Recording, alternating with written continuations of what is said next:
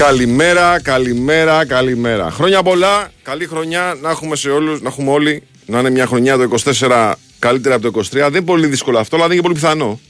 Δηλαδή το 23 ήταν ψιλοχάλια χρονιά, οκ. Okay, αλλά συνήθως τελευταία χρόνια τι λέμε πάνω κάτω, λέμε ότι κάθε πέρσι και καλύτερα. Ας ευχηθούμε να αλλάξει αυτή η ιστορία, να είναι καλύτερη η χρονιά η φετινή, το 2024, να είμαστε όλοι υγιείς, να είμαστε όλοι δίπλα σε ανθρώπους που αγαπάμε και όπως λέει και ένας σοφός φίλος μου, να μετρηθούμε 31 Δεκεμβρίου και να είμαστε οι ίδιοι.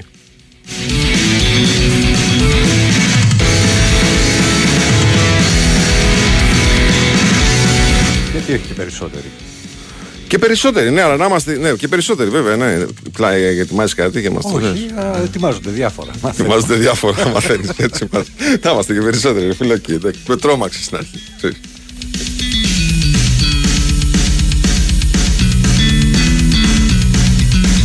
Λοιπόν, ε, είναι σήμερα 2 του μηνός, αλλά για τις ευρωπαϊκές οργανώσει, για τις εγχώριες οργανώσει δεν υπάρχει αυτό το, το mood της, ε, των γιορτών. Υπάρχουν πάρα πολλά και ενδιαφέροντα ζητήματα τα οποία θα συζητήσουμε. Καταρχάς, έχουμε μεταγραφές οι οποίες κάνουν μία μετά την άλλη. Ε, τελειώσαμε με τη μεταγραφή του Λιμιού την προηγούμενη εβδομάδα. Αρχίσαμε την καινούργια εβδομάδα με μεταγραφή ε, Μαρτίνς στον Ολυμπιακό. Ζέλσον Μαρτίνς. Ε, δεύτερη, γιατί ο πρώτος είναι ο Ναβάρο, που και αυτός ε, ήταν περσινός, δηλαδή πριν την ε, παραμονή της πρωτοχρονιάς. Είχε κλείσει η μεταγραφή του πριν αλλάξει ο χρόνος. Ζέσορα Μαρτίν λοιπόν ε, για τον Ολυμπιακό, ο οποίος κυνηγάει και στόπερ. Έχουμε ε, αγωνιστική δράση full. Έχουμε μπάσκετ, έχουμε ποδόσφαιρο, πρωτάθλημα κανονικό αύριο. Αρχίζουν τα παιχνίδια της, ε, του ελληνικού πρωταθλήματος μετά την ε, μικρή αυτή διακοπή. Σήμερα έχει μπασκετάκι, Ευρωλίγκα, δεν σταματάει ποτέ η Ευρωλίγκα, ούτε το ελληνικό πρωτάθλημα σταμάτησε. Σήμερα, για παράδειγμα, είναι η μέρα του Ολυμπιακού που υποδέχεται την Αρμάνη.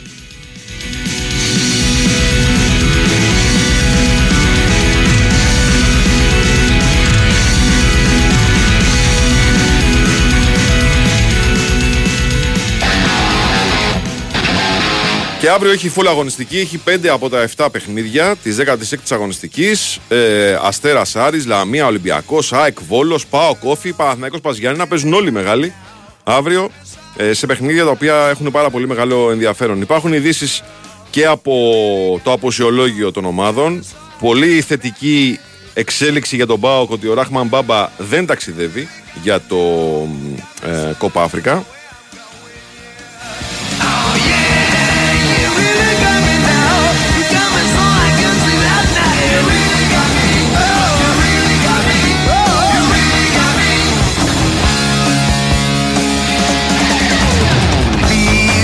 Don't ever let me be. I only wanna be by your side. Έχουμε μια ενδυνάμει μεταγραφάρα στο μπάσκετ με την Nike Betson να θέλει να κάνει δικό της τον ε, Brandon Knight. Ένα παιδί το οποίο όταν έπαιζε στο NBA η δουλειά του η βασική ήταν να βάζει την μπάλα στο καλάθι και το έκανε με πολύ μεγάλη ευκολία. Δεν ξέρω τώρα τελευταία τι έκανε στο Πορτορίκο ε, ο Brandon Knight, αλλά είναι ένας παίκτης ο οποίος έχει. Ε, Πώς να το πω τώρα κοιμάται και ξυπνάει με την ε, σκέψη πώς θα βάλει το, την μπάλα στο καλάθι. Είναι μια μεταγραφή πολύ σημαντική για την ΑΕΚ, αν την ολοκληρώσει.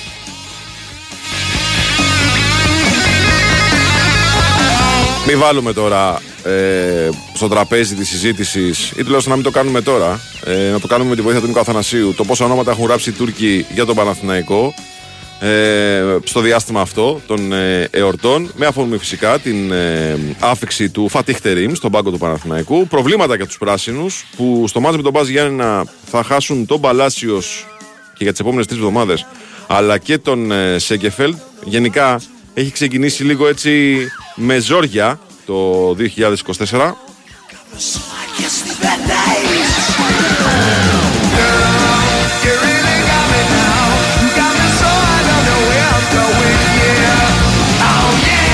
Αλλά άρχισε και με ευχές από τον ε, Δημήτρη που είναι πάντα εδώ παρόν. Χρόνια πολλά, καλή χρονιά με υγεία. Στέλνει ο Δημήτρης τις ευχές του, αντευχόμαστε. Και ο φίλος, ο ανταποκριτής από το Όσλο, ο Γιάννης, ο οποίος έχει ένα πεντάρι πόντους χιόνι στην αυλή και προσπαθεί να βγάλει το αυτοκίνητο. Άστο Γιάννη, βάλε ραδιοφωνάκι, παίξ το άρρωστος, κάτσε σπίτι, απόλαυσε το τοπίο γιατί για να σκάψεις τον καράζ να βγει το αυτοκίνητο θες κάνα δύο μέρες.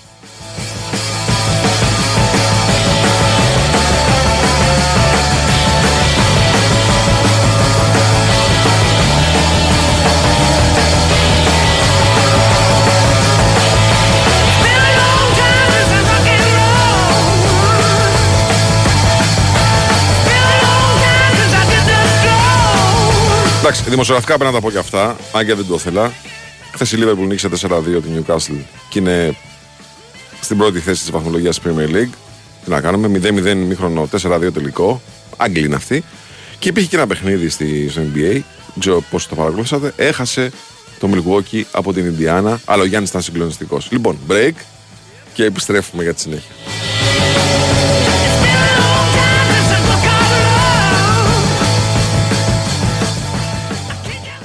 Η Winsport FM 94,6 Μάθε τι παίζει με την Big Win. Και σήμερα η Big Win σε βάζει στα γήπεδα της Ελλάδας και σου κάνει πάσα στους σημαντικότερους αγώνες της ημέρας.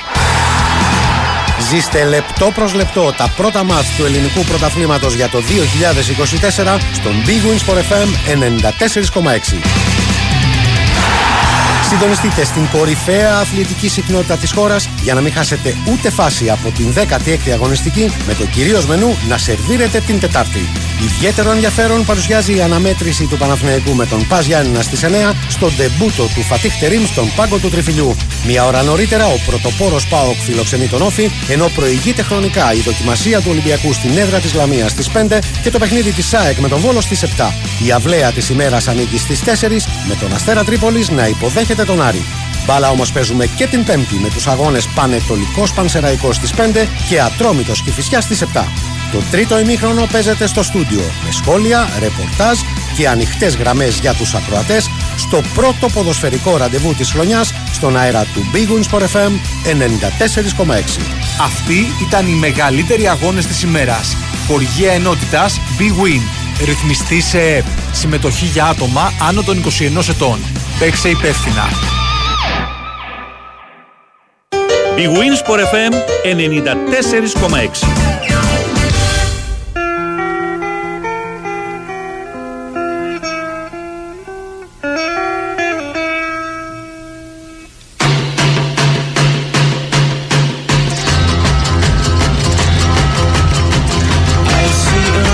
πάνω δύο του μηνός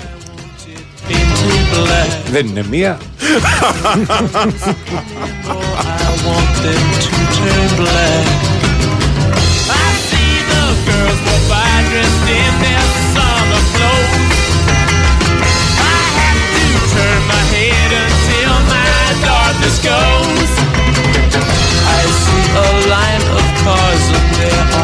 Λοιπόν, πολλές ευχές, πολλές καλημέρες. Ο Δημήτρης από το Μενίδη, αεκτζής, φίλος που, που ακούει. Καλημέρα στη Βάσο που γιόρταζε κιόλας με την ονομαστική της εορτή. Πολύ χρονή Βάσο, χρόνια πολλά. Ε, που χιόνισε ρε παιδιά στο Όσλο. στο Όσλο χιόνισε. Έχουμε τον ανταποκριτή μας εκεί και μας στέλνει σε διάφορα βιντεάκια εδώ. Έχει 20 βαθμούς και αυτός μου στέλνει κάτι μείον 12. Λοιπόν, εντάξει, είναι παιδιά όπως μάθει να ζει κανείς. Βέβαια εκεί ε, υπάρχουν και καλύτερες υποδομές. Αλλά μην πιάσουμε την κρίνια τώρα. Τέλος πάντων, υπάρχουν και καλύτερη, υπάρχει καλύτερη πολιτική προστασία του κόσμου από, το, από τις ακραίες καιρικές συνθήκες. Εδώ, αν πιάσεις τέτοιο χιόνι, άστο.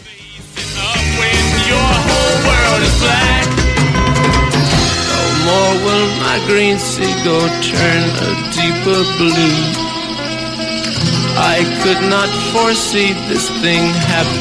Ένας άλλος φίλος λέει: Μου εύχεται να παίξουμε στα ημιτελικά με την ε, Ιντιάνα και να μας γλεντήσει ο Χαλιμπέρτον. Μέχρι στιγμής γλεντάει άλλους, αδερφέ. Οπότε όλα καλά. Εμείς βέβαια την πάθαμε από την Ιντιάνα στο παιχνίδι, νομίζω στο κύπελο, στο κυπελάκι. Αλλά εντάξει, τα κυπελάκια είναι για τους Lakers. Εμείς πάμε για πρωτάθλημα.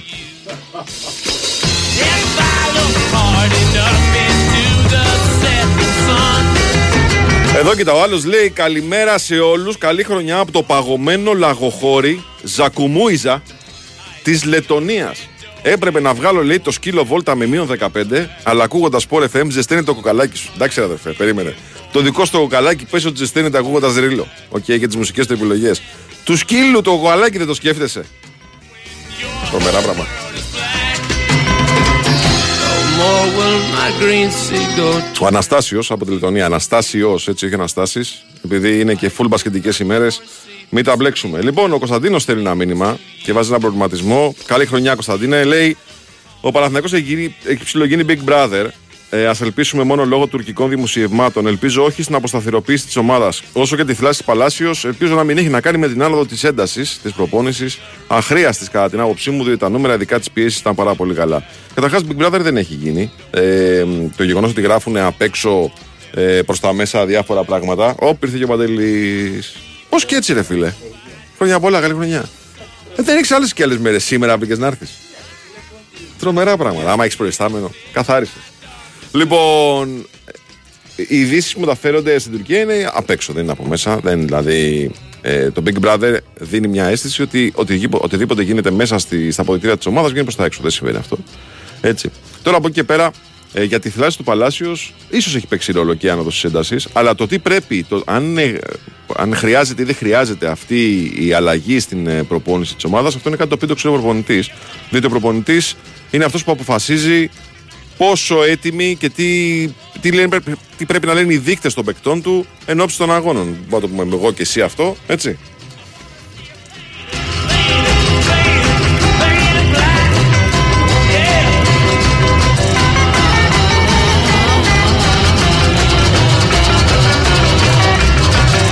Ο άλλος, καλημέρα, λέει: Πάω Δανία, Χόρσενς, παραλαβή για Δουβλίνο, Ιρλανδία. Παρέα με εσάς, καλύτερη συντροφιά δεν παίζει. Καλημέρα, αδερφέ, καλημέρα. Χόρσεν, ε. Ωραίο. Όριστε ένας που τη δίνει ολόκληρη την ευχή. Χρόνια πολλά, λέει καλή χρονιά, με υγεία, λεφτά, τύχη, πολλές επιτυχίες, λεφτά και λεφτά, φίλοι μου. Έτσι. Την καλημέρα μας στο Ουτρέχτη, στην Ουτρέχτη, ε, στο Γιώργο. Καλή, καλή χρονιά λέει με υγεία και ντάμπλ ξανά. Μάλλον είναι εκτζή ο φίλος ο Γιώργος. Έτσι. Λοιπόν, εδώ με ρίλο έχει μείον 50 λέει.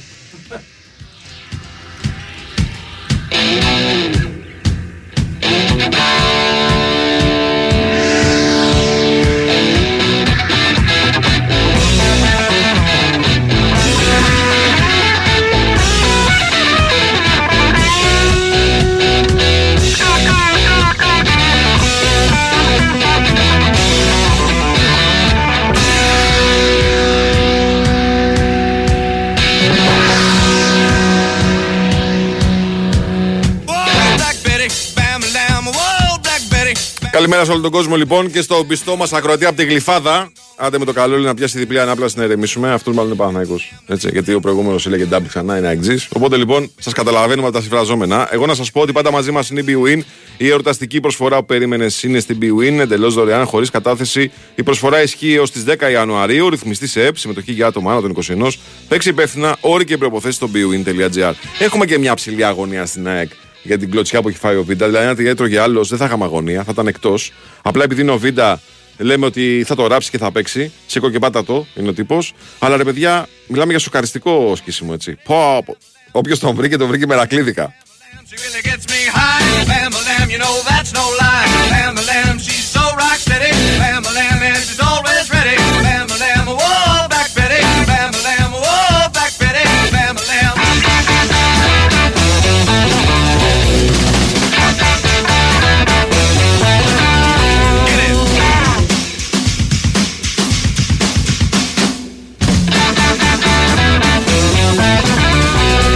Λοιπόν, πάμε σιγά σιγά να αρχίσουμε το ρεπορτάζ γιατί αρκετά κάτσαμε. Ε, και είναι 2 Γενάρη, είναι το 2024 η δεύτερη μέρα. Και έχουμε πράγματα πολλά να συζητήσουμε. Έχουμε μπάσκετ, έχουμε ποδόσφαιρα. Καταρχάς, αυτή την ώρα φεύγει η αποστολή του Παναθηναϊκού για τη διπλή εβδομάδα στην Ισπανία. Γιώργος Πετρίδης είναι μαζί μας. Καλημέρα, σας, κύριε, καλή χρονιά. Τι έγινε, καλημέρα, καλή χρονιά. Τι να γίνει, Βασικά ρε. αρκετά, ε, αρκετά έκατσες, όχι αρκετά κάτσαμε, μην χρησιμοποιείς πρωτοδυτικό, αρκετά έκατσες. Κάτσε, ρε φίλε, περίμενε. Τι έκατσα, την πρωτοχρονιά έκατσα. Πρώτη του μήνα. Α, εντάξει, αλλά ούτε εσύ έκατσες, αλλά μιλες κάτα, α, όλοι δουλεύουμε. Ε, κάτσαμε εννοώ, σταματήσαμε το ρεπορτάζ, ρε παιδί. μου. Ρε, τι, τι, Ε, δεν σταματάει ποτέ, Κάνεις δεν σταματάει τουρισμό. ποτέ. Ρε, Γιώργο, κάνεις τουρισμό. Γυρίζεις στις άκρες της άκρης της Ευρώπης. Κάνεις ό,τι δουλεύεις. Γράφουμε εδώ εμείς στις Βάρδιες, ο Πετρίδης στην αποστολή. Και εσύ κάνεις βόλτες στα Μιλάνα, στα Παρίσια, στις Γαλλίες, στις Ισπανίες και μας κλαίγεσαι κιόλας. Πα, Παρίσι όχι ακόμα, όχι ακόμα Ε, Παρίσι. εντάξει. Τα επόμενα χρόνια. Λοιπόν, τι γίνεται; Λοιπόν, ναι, είμαστε εδώ στο αεροδρόμιο τώρα σιγά σιγά αρχίζουμε αρχίζει η επιβίβαση για το α, αεροπλανο Για το μ, ταξίδι στην Ισπανία με την Μπασκόνια καταρχάς το πρώτο ματς αύριο το βράδυ. Ε, όλοι κανονικά διαθέσιμοι έτσι και στην αποστολή είναι και ο Λεσόρ και ο Σλούκας οι οποίοι το λέω αυτό γιατί ο, ο Λεσόρ έχει αυτό το θεματάκι από τον ε, τραυματισμό που είχε αποκομίσει από το παιχνίδι με την Αρμάνη Μιλάνο. Δεν αγωνίστηκε με τον Μαρούσι. Ο Σλούκας έχει μια μικρή ο Σλούκας είναι οκ όμως. Ε, περιμένουμε τώρα να δούμε τι μπορεί να κάνει ο Παναθηναϊκός στα δύο ματς. Τα οποία είναι απαιτητικά. Ε, είναι απαιτητικά, είναι και μια αρνητική παράδοση που είχε ο Παναθηναϊκός να σπάσει. Έχει σχεδόν πέντε χρόνια εκεί στην Ισπανία. Ε, τον ρωτήσαμε ε, για αυτό τον κόουτς Αταμάν στις δηλώσεις που έκανε. Είπε ότι για μένα δεν παίζουν ρόλο και έχω νικήσει πάρα πολλές φορές στην Ισπανία. Οπότε ξέρω τον τρόπο για να οδηγήσω την ομάδα μου ε, στη νίκη, στις νίκες μάλλον και στα διάφορα παιχνίδια. Ε, καταλαβαίνεις Βάη ότι το κλίμα είναι πάρα πολύ καλό μετά τις ενεχόμενες νίκες, μετά τις καλές εμφανίσεις του τελευταίου διαστήματος και φυσικά με τον κόσμο στο πλευρό του γιατί ε, υπάρχουν περίπου 100-110 άτομα που ταξιδεύουν μαζί με την αποστολή έτσι, σε αυτήν την πολύ ωραία ενέργεια που κάνει η ΚΑΕ με το Actina Travel. Ε, αναφέρθηκες στις μεταγραφές ο Αταμάν, ε. Τελειώσαμε. Ναι, εντάξει, το ξέκοψε, το ξέκοψε επί της ουσίας, ναι, ναι. Κάτι το οποίο το είχαμε αναφέρει και στο ρεπορτάζ εμείς τις προηγούμενες ημέρες. Ε, δεν προέκυπτε κάτι δηλαδή να πεις ότι υπάρχει κάτι διαθέσιμο ή ότι ο Παναγικός στην αγορά για να, να ψαχτεί. Έτσι. Ε, και έχω την αίσθηση ότι δεν θέλει να διαταράξει και να πειράξει τη χημεία της ομάδας σε αυτή τη φάση της σεζόν. Έτσι. Θα ήταν λίγο ρίσκο να το κάνει ο Παναγικός αυτό τώρα ακριβώς στα μέσα της σεζόν με την ομάδα να ρολάρει, ε, να έχει βρει χημεία, να έχει βρει ομοιογένεια, ε, να έχει ε, παίκτες που είναι σε πολύ καλή φάση ε, να πάει να προσθέσει κάποιο παίκτη τώρα ε, για να το χαλάσει όλο αυτό, να το πειράξει όλο αυτό, ε, νομίζω θα ήταν ρίσκο. Μμμ, Συν της άλλης περιμένει και ένα ακόμα παιδί, έτσι μην το ξεχνάμε, τον Παπαπέτρου. Με κομβική παρουσία Ε, και κομβικό ρόλο στην ομάδα Έτσι, μέσα. έτσι ναι. ακριβώς, Ναι. έτσι ακριβώς, ναι, ναι, ναι. Θα δώσει πολλές ανάσεις και πολλές λύσεις και στο 3 γιατί ο καημένος ο Γκρεγόνης παίζει, παίζει 30 λεπτά έτσι και εκείνος. Όπως και αρκετοί ακόμα. Μάλιστα. Ωραία. Αυτά στις γενικές γραμμές. Ωραία. Έτσι είναι τα δύο μάτια με Μπασκόνη και Βαλένθια, Τετάρτη και Παρασκευή. Ωραία, ωραία, ωραία. Καλή σου μέρα, φίλε, καλό ταξίδι. Να σε καλά, να σε καλά. Καλημέρα, Καλή καλημέρα, συνέχεια. καλημέρα.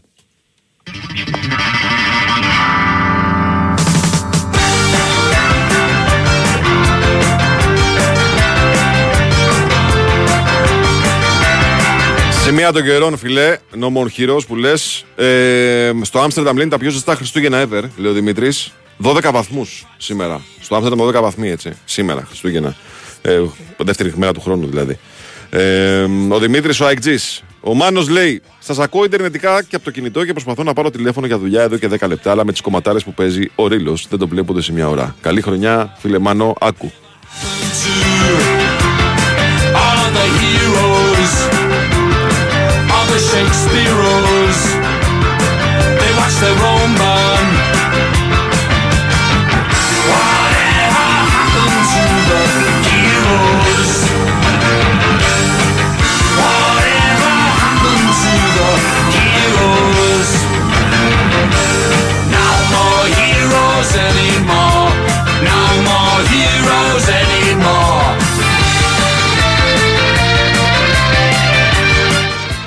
Λοιπόν, 2 Γενάρη με δύο παίχτε ήδη εδώ και να κα- παίρνει τηλέφωνο ο Νικολακόπουλος. Καλημέρα, σας, κύριε, καλή χρονιά. Επίσης, επίσης τι κάνετε; Καλά, φίλε, καλά. Φορτσάτος μπήκες, φορτσάτος. Ε, κάνουμε ο Ολυμπιακός πήρε παίχτη 31 Δεκέμβρη, πήρε παίχτη τώρα θα ανακοινώσει 2 Γενάρη τον, ε, τον δεύτερο παίχτη και προχωράει ο ταχώς για άλλους δύο. Ωραία. Ε, βρίσκεται, μπορούμε να πούμε, σε προχωρημένες συζητήσεις με τον Γκαμπριέλ Περέιρα. Μμμ. Είναι 23χρονος Βραζιλιάνος στόπερ της Ζιλ Βιθέντε, Ζιλ Βισέντε, πρώην ομάδας του Φραν Ναβάρο. Ε, οι συζητήσεις είναι προχωρημένες και νομίζω ότι είναι κοντά στο να κλείσει και αυτός ο ποδοσφαιριστής, ένας ψηλός όμως στόπερ, δεξιοπόδαρος, με πολύ καλή σεζόν ε, φέτος και με μόνο μειονέκτημα ε, μόνο τέλος πάντων σε ό,τι αφορά τη μεταγραφή το ότι πιάνει θέση ξένου. Αχα. Μμ, αυτό μπορούμε να πούμε. Ε, βεβαίως ο Ολυμπιακός εμ, και θα, θα διώξει κάποιους παίχτες από τους ξένους ε, αλλά και προσπαθεί να ε, κάνει κοινοτικούς δύο από αυτούς οπότε είναι προφανές ότι για να προχωράει ο Ολυμπιακός δεν ε, ε, νοιάζεται για αυτό το πρόβλημα. Ναι, προφανώς το έχει ρυθμίσει με κάποιο τρόπο. Ε, Ναι. Ποιοι ποδοσφαιριστές μπορούν να βγάλουν κοινοτικό διαβατήριο, έχουν αυτή τη Ο δυνατότητα. Ροντινέη, ο Ροντινέη με τον ε, Έσε. Α, και ο ΕΣΕ. Ναι, ο Έσε Έχει ιταλικό, εύκολα. ισπανικό, τι έχει; Πολωνικό. Πολωνικό; Η γιαγιά, η γιαγιά. Τρομερά πράγματα. Μάλιστα. Εθνική Πολωνία. Σε Λοιπόν, είπαμε Γκάμπριελ Περέιρα και Προς το παρόν αυτό. αυτόν. Ο Ναι. άλλος, ο δεύτερος που λες; Ο δεύτερος που μπορώ να πω είναι ότι κάνει προχωρημένες συζητήσεις ο Ολυμπιακός και με τον Αντρέ Όρτα δεν είναι Α, άβολο οκ, αυτό όμως. οκ, οκ, Ναι. οκ. Ωραία, Ο, Κώστα. τον κεντρικό χαφ, τον κεντρικό χαφ της Μπράγκα. Ε, ο κεντρικός χαφ της της Μπράγκα, ναι, ένας εξαιρετικός ποδοσφαιριστής, Ναι, το θυμόμαστε από τα παιχνίδια με τον Παναθηναϊκό. ε, ο οποίος ναι, είναι και στο Champions League δηλαδή έχει κάνει πάρα, πάρα πολύ καλή χρονιά. Ναι, ναι. Ωραία, Κώστα, σε Για ευχαριστούμε να πάρα δούμε. πολύ. Έχει ανοίξει το πουγγί, για να Ε, δούμε. έτσι, έτσι, έτσι. Καλή σου μέρα, καλή σου Άντε, μέρα. καλημέρα, να σε Καλημέρα, καλά, Βαγγέλη. Καλημέρα. Φουλ μεταγραφές. Ο Ολυμπιακός έχει μπει πολύ δυνατά. Ε, και δεν είναι τυχαίο ότι χτυπάει η Πορτογαλία μεριά. Πέδρο Άλβες, νέος τεχνικός διευθυντής. Κάρλος Καρβαγιάλ, προπονητής ο οποίος ξέρει πάρα πολύ κα- καλά την αγορά της χώρας του, της Πορτογαλίας. Ε, μ, υπάρχει, υπάρχει πάρα πολύ, πώς να το πω, έχουμε τη νέα συνεργασία του Βαγγέλη Μαρινάκη με τη Ριο Ave, ε, συνεργασία, ε, επένδυση ουσιαστικά στην ομάδα της Rio Ave, οπότε λοιπόν είναι πολύ έντονο το πορτογαλικό χρώμα στον Ολυμπιακό και είναι απόλυτα λογικό να συμβαίνει αυτό. Ε, μ, Φτάνοντας έτσι στο φινάλε της- του πρώτου ημιώρου και περιμένοντας το ρεπορτάζ έτσι όπως θα ξετυλίγεται μέσα από, τις, ε, α, από τα λεγόμενα των ε, συναδέλφων, να σας πω ότι υπάρχουν ε, δύο κείμενα τα οποία πρέπει να διαβάσετε στο site του Bion Sport FM. Το ένα είναι για τον Brandon Knight, η ιστορία του Μπόμπερ που θέλει να απογειώσει την ΑΕΚ. Υπάρχει ένα story το οποίο πρέπει να το διαβάσετε για να μάθετε να καταλάβετε τι παίχτης είναι ο Brandon Knight.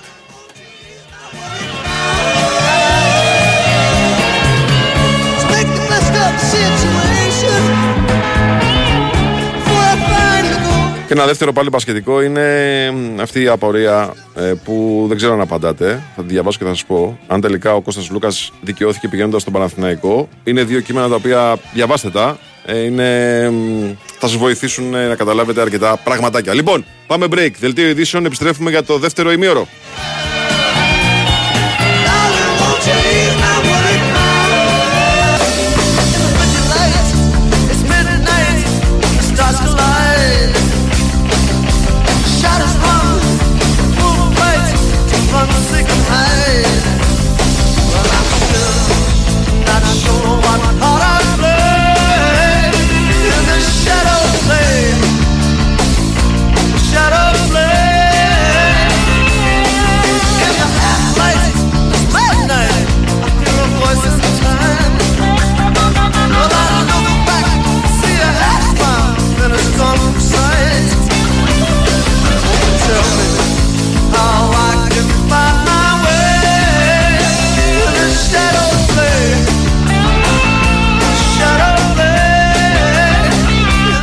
Λοιπόν, εδώ είμαστε, επιστρέψαμε. B-Wins Sport FM 94,6 λίγο μετά τις 10.30. Συνεχίζουμε το πρεσάρισμα Holiday Edition με πάνω ρίλο στα πλατό, στο 30 μπάκο στην οργάνωση παραγωγής εκπομπής. Βάγει Τσούτσικα στο μικρόφωνο, Τάσος Νικολογιάννης σε άδεια.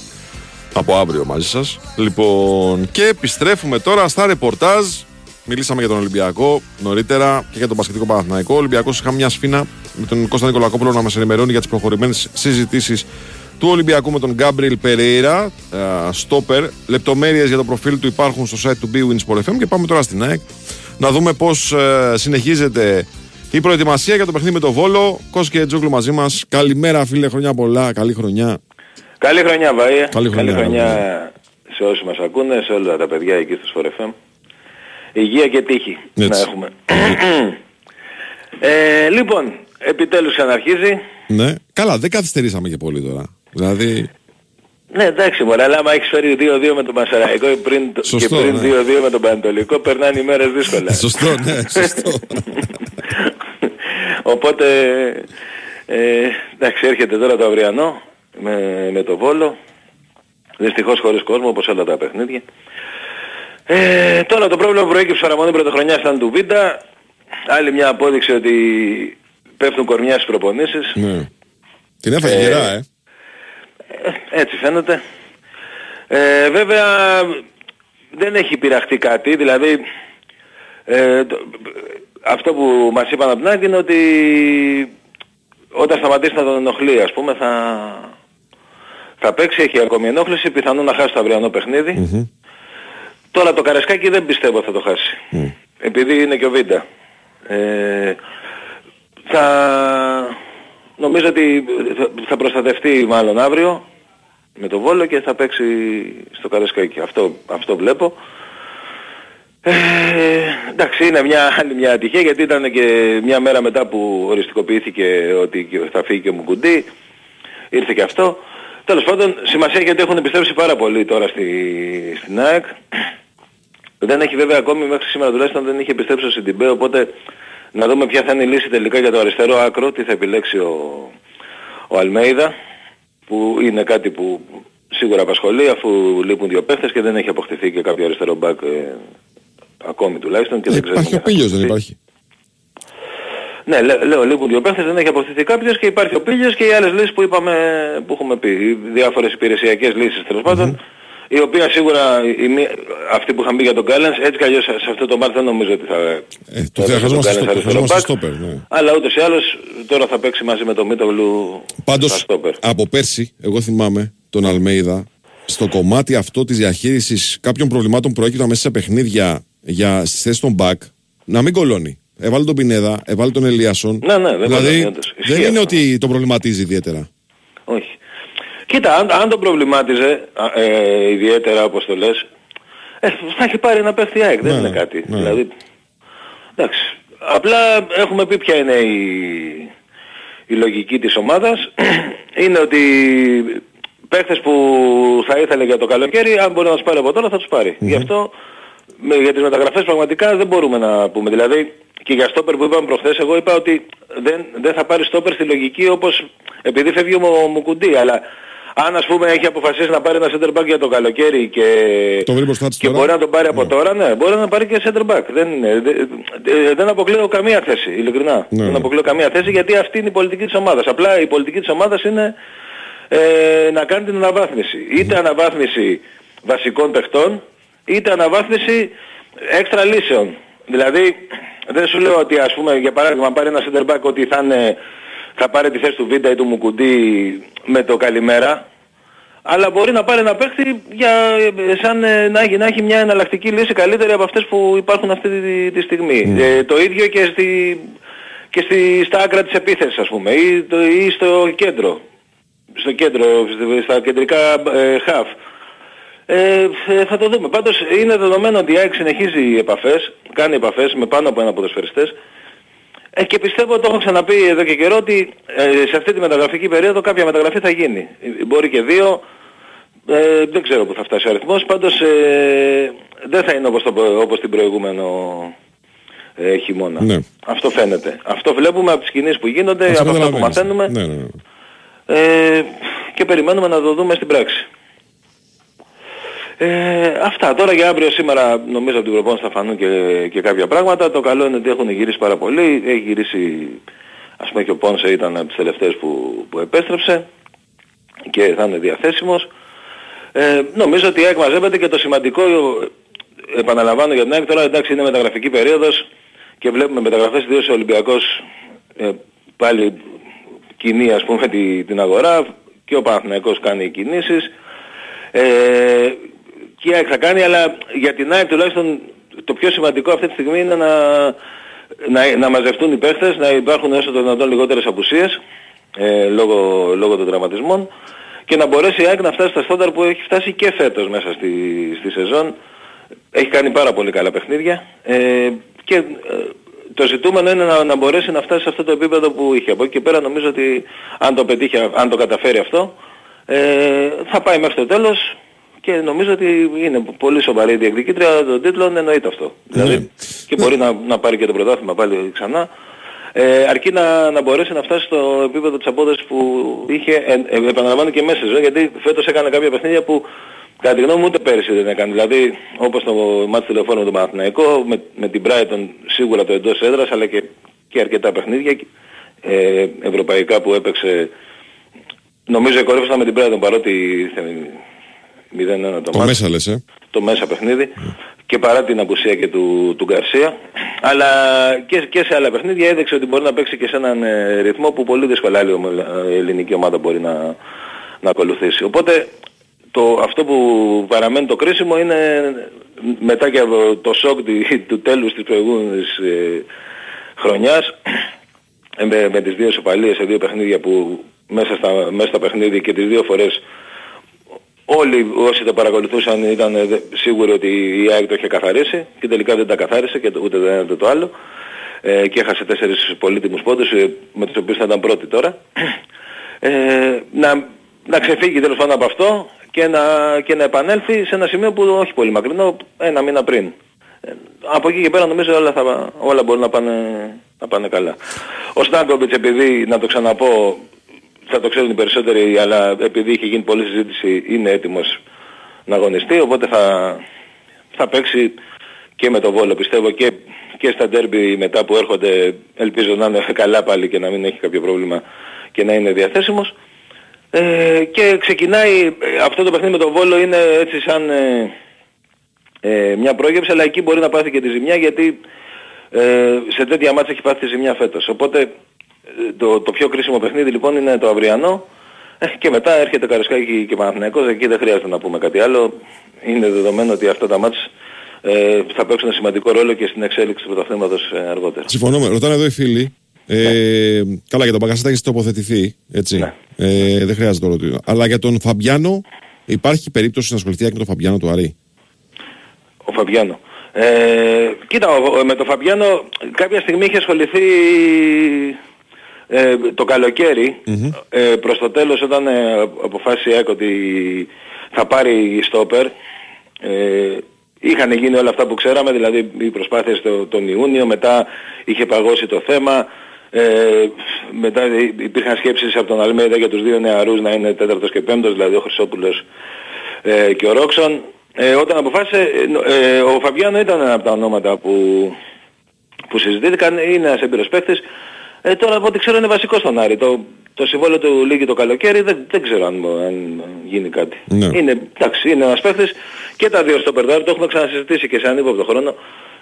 Ε, Νομίζω είναι καλοί παίχτες και οι δύο του Άρη. Θα μπορούσαν να παίξουν και σε, και σε καλύτερη ομάδα. Ε, δεν ξέρω. Α, αν, αν η ΑΕΚ κινηθεί για στόπερ δεν το αποκλείω, όχι. Ναι. Δεν το αποκλείω. Ναι.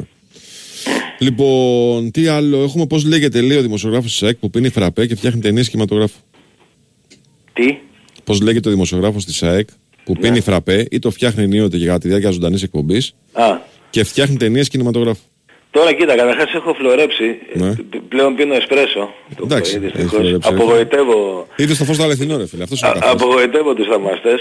Ναι. ε, και ταινίες κινηματογράφου δεν βλέπω. Δεν φτιάχνω ρε παιδιά. Ναι. Πότε έφτιαξα. Ο Μάρτιν Σκορκέτσε όμως μπορεί. Σωστός.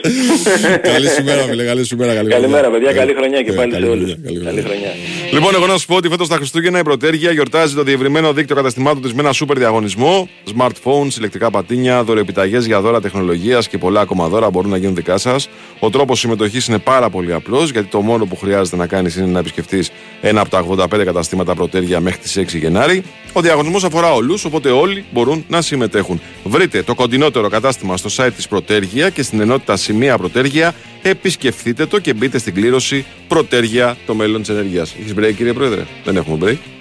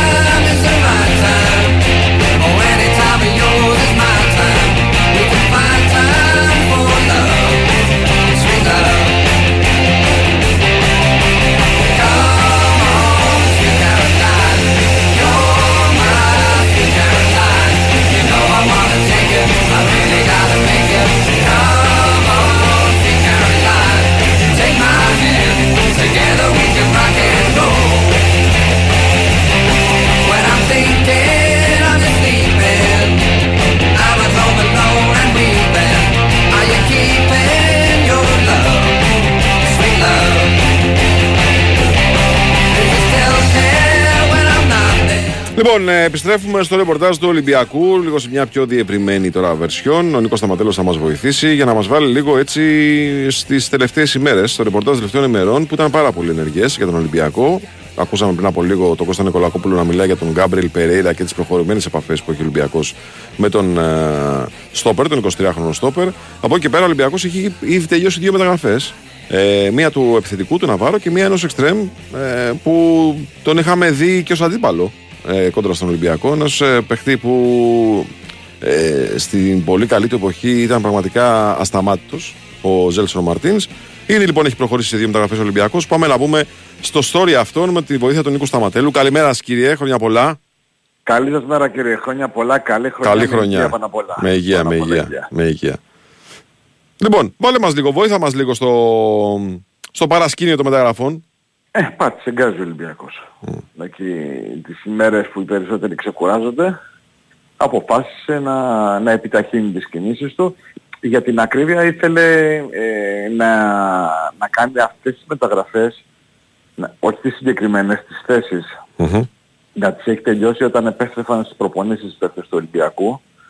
Ε, Απλά πήγαν ε, λίγο πιο πίσω και του επιθετικού και του κεντρικού αμυντικού και του εξτρέμ. Α, Και ο Ολυμπιακός όπως βλέπουμε ε, κινείται γρήγορα στην αγορά όπως λέγαμε δηλαδή την προηγούμενη πέρσι ότι ε, πιο κοντά είναι στην Ιβηρική Χερσόνησο να κινηθεί παρά στην, ε, στην Λατινική Αμερική ε, γιατί είναι οι αγορές που ξέρει πολύ καλύτερα και ο Καρβαλιάλ και ο Άλβες. Εκεί κινείται, εκεί δίνει παίχτες στα ερυθρόλευκα ο Ολυμπιακός και προχωρά. Ε, τώρα του Ζένσον Μα- Μαρτίνς εντάξει, ήταν ένα όνομα το οποίο ξεκάθαρα να το πω ότι ήταν ε, ίσως ε, εκτός ε, σχεδιασμού όταν ε, έκαψαν στο τραπέζι για πρώτη φορά ε, εδώ και πολύ καιρό, πάμε εδώ και κανένα μήνα, πάνω από μήνα, ο Καρβαλιάλ με τον ε, Άλβες. Ε, ήταν α, μετά τη συνάντηση που είχαν α, που είχε ο Άλβες με τον α, Βαγγέλη Μαρινάκη και αυτή τη στιγμή μπορούσε να γίνει η συγκεκριμένη κίνηση προχώρησαν οι Ερυθρόλευκοι γιατί Ναι, είναι ήθελαν από τις μεταγραφές που αρέσουν στον Ολυμπιακό αυτές. Δηλαδή, Ναι. αν το βρούμε μπροστά μας, ακόμα και αν δεν το χρειαζόμαστε στο βασικό μας σχεδιασμό, θα το πάρουμε. ήθελε και εξτρέμο Καρβαλιάλ. Μμ.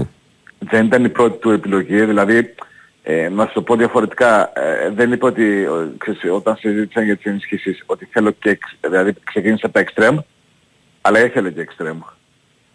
Ε, αυτό που λέγαμε από πριν, την ευθεία, κέντρο άμυνας, μεσαία γραμμή και επίθεση, ε, το ήθελε οπωσδήποτε και ζήτησε και εξτρέμ. Ε, εντάξει, απλά ήρθε ο- ένα εξτρέμ νομίζω που ε, Ούτε ο ίδιος ο Καρβαλιάλ περίμενε ότι θα τον ενισχύσει τόσο πολύ ο, η διοίκηση του Ολυμπιακού τον, ε, την ερυθρόλευκη ομάδα. Είναι ένας παίχτης που τον, ε, ε, οι φίλοι του Ολυμπιακού τον είχαν δει σε δύο παιχνίδια ε, με τη Sporting ε, Λισαβόνας. Ε, Δεν θέλω να σχολιάσω την εικόνα του Ολυμπιακού τότε Όχι, δεν ήταν πολύ καλή. Καραϊσκάκης. Η αλήθεια είναι αυτή. στο Καραϊσκάκης ε, με την ε, έμπνευση που είχε ο τότε προπονητής του Ολυμπιακού να βάλει την ε, άμυνα στη μεσαία γραμμή και θυμόμαστε όλοι τι είχε γίνει στο πρώτο ημίχρονο. Πάμε παρακάτω, αλλά εντάξει, δεν θα κρυφθεί σε εκείνα τα δύο παιχνίδια στο συγκεκριμένος ποδοσφαιριστής. Η αξία του, την ξέρουμε την ε, αξία του, περιμένουμε να τον δούμε και με τα ερυθρόλευκα όπως θα δούμε και τον Ναβάρο και όπως ε, θα δούμε άμεσα και τον Γκαμπριέλ Περέιρα και μένει να δούμε και τις αποδεσμεύσεις. Ε, γιατί ο Γκάμπριελ Περέιρα είναι ξένος. Μμμ. Ε, οι υποθέσεις ε, του ΟΝΕΣΕ και Ροντινέη για, κοινο, για κοινωνικό διαβατήριο δεν έχουν προχωρήσει. Δεν έχουν ολοκληρωθεί, όχι δεν έχουν προχωρήσει. Δεν έχουν ολοκληρωθεί. Δεν έχουν οι παίκτες τα διαβατήρια στα χέρια τους για να ελευθερωθεί η θέση ξένου. Άρα από κάπου πρέπει να, ε, να, να δούμε ποιος θα, θα μείνει εκτός. Γιατί ο Γκάμπριελ Περέιρα προορίζεται και βασικός. Δεν προορίζεται για να συμπληρώσει το έμψυχο δυναμικό του Ολυμπιακού. Αυτό είναι δεδομένο. Οπότε ε, καταλαβαίνεις ότι οι ξένοι ε, ξεπερνούν τον αριθμό και προσπαθεί ο Ολυμπιακός να, να βρει, που έτσι κι αλλιώς ήταν ένας παραπάνω ο, ε, από το καλοκαίρι. Άρα να δούμε ε, πώς ακριβώς θα κινηθεί ο Ολυμπιακός σε αυτό το κομμάτι, αλλά ξαναλέω δεν είναι μόνο η ενίσχυση, είναι και παίχτες ε, που, που θα φύγουν. Η αρχή έγινε με το Σκάρπα, με να δούμε τι θα γίνει με τον α, δανεισμό του Σολομπάκεν. Ουσιαστικά Και προχωράμε. μόνο, μονόδρομος για το Σολμπάκ είναι η επιστροφή του στη Ρώμα, έτσι. Δεν υπάρχει άλλο... Ή σε κάποιο πρωτάθλημα εκτός Ευρώπης. Αχα. Μόνο έτσι που θα μπορεί να, να παίξει δηλαδή ο Σολμπάκεν. Σε κάποια χώρα όπου δεν θα είναι πρόβλημα η τρίτη ομάδα. Να αγωνιστεί δηλαδή σε τρίτη ομάδα στην, ε, στην ίδια σεζόν. Ε, σε διαφορετική περίπτωση ναι, ε, Ρώμα. Δεν έχει άλλο δρόμο. Άλλο δρόμο δεν υπάρχει. Ναι, γιατί έχει παίξει ήδη σε δύο ομάδες, δεν έχει δικαίωμα να παίξει σε τρίτη τουλάχιστον στην Ευρώπη, έτσι. Ναι, ακριβώς, ακριβώς. Και μέσα σε όλα αυτά υπάρχει και η Λαμία αύριο, μην το ξεχνάμε. Ναι, βέβαια, βέβαια. Γιατί καλές μεταγραφές, ε, καλή ενίσχυση, αλλά ε, ακόμα καλύτερα για τον Ολυμπιακό θα είναι αύριο κατά τις 7 να έχει βάλει τρεις βαθμούς ε, στο ενεργητικό του. Αυτό είναι το, α, το δεδομένο. Αυτός είναι ο στόχος ε, με την ελπίδα ότι οι παίκτες ε, του Ολυμπιακού θα εμφανιστούν πολύ καλύτερα από ό,τι ε, εμφανίστηκαν στην τελευταία υποχρέωση του 23 ε, σε μια αναμέτρηση με πολλές ε, ιδιαιτερότητες, αλλά μην, το, μην ξαναζητήσουμε τώρα αυτές, τις- μην τις ξαναθυμίσουμε μάλλον, δεν υπάρχει λόγος, τις ξέρει καλύτερα ο Καρβαλιάλ, τις ξέρουν ε, οι παίχτες του και όποιες και είναι οι ιδιαιτερότητες ε, στον τελευταίο αγώνα του 23 στον πρώτο του 24, ο Ολυμπιακός θέλει την νίκη. Τελεία παύλα. Δεν έχει κάποιο άλλο περιθώριο ο Ολυμπιακός για πολλές βαθμών. Ε, αυτό είναι το, το δεδομένο. Ε, Έχουμε και προβλήματα; μάλιστα- Έχουμε προβλήματα; Προβλήματα όχι δεν έχουμε, και, αλλά είδε κάπως χαλαρούς τους παίχτες ε, ο Καρβαλιάλ στις ε, τελευταίες ε, προπονήσεις. Έβαλε και τις φωνές σε, σε μία από αυτές τις προπονήσεις. Μπας και τους ε, ξυπνήσει. Ε, ζήτησε δηλαδή νοοτροπία ε, νικητή, ο οποίος λέει δεν έχει τέτοια νοοτροπία, ε, δεν έχει καμιά θέση στον ε, Ολυμπιακό. Ε, να διορθώσουν τα λάθη τους ε, ζήτησε έβαλε και τον εαυτό του μέσα. Δεν είπε δηλαδή δεν είναι από τους προπονητές που είπαν ότι εσείς κάνατε λάθη, εγώ δεν έκανα, εσείς διορθώσετε τα. Όλοι μαζί να διορθώσουν τα λάθη τους. Αρχές γενομένες από αύριο. Δηλαδή να, να δούμε έναν α, διαφορετικό Ολυμπιακό από ό,τι είδαμε στο Περιστέρι. Δεν νομίζω και πάλι ότι περιμένουμε πολλές ε, αλλαγές. Ε, γυρνάει ο Φορτούνης που δεν έπαιξε και όλοι θυμόμαστε ε, ότι ε, έλειψε, πραγματικά έλειψε από τον ε, Ολυμπιακό α, στην τελευταία υποχρέωση του 23. Ο Ναβάρο ε, λογικά θα είναι αποστολή. Βαθμό ετοιμότητας ε, έχει ικανοποιητικό. Έχει κάνει κάποιες προπονήσεις με την ε, ομάδα. Λείπει ο Ελκάμπη. Ε, νομίζω ότι ε, θέλει ένα μικρό θαύμα για να προλάβει να είναι στην αποστολή ο, ο Ελαραμπή, ο Γιώβεντετς μένει και Ναβάρο. Θα μπει στην αποστολή να βάρω; Λογικά θα μπει, λογικά. Ναι.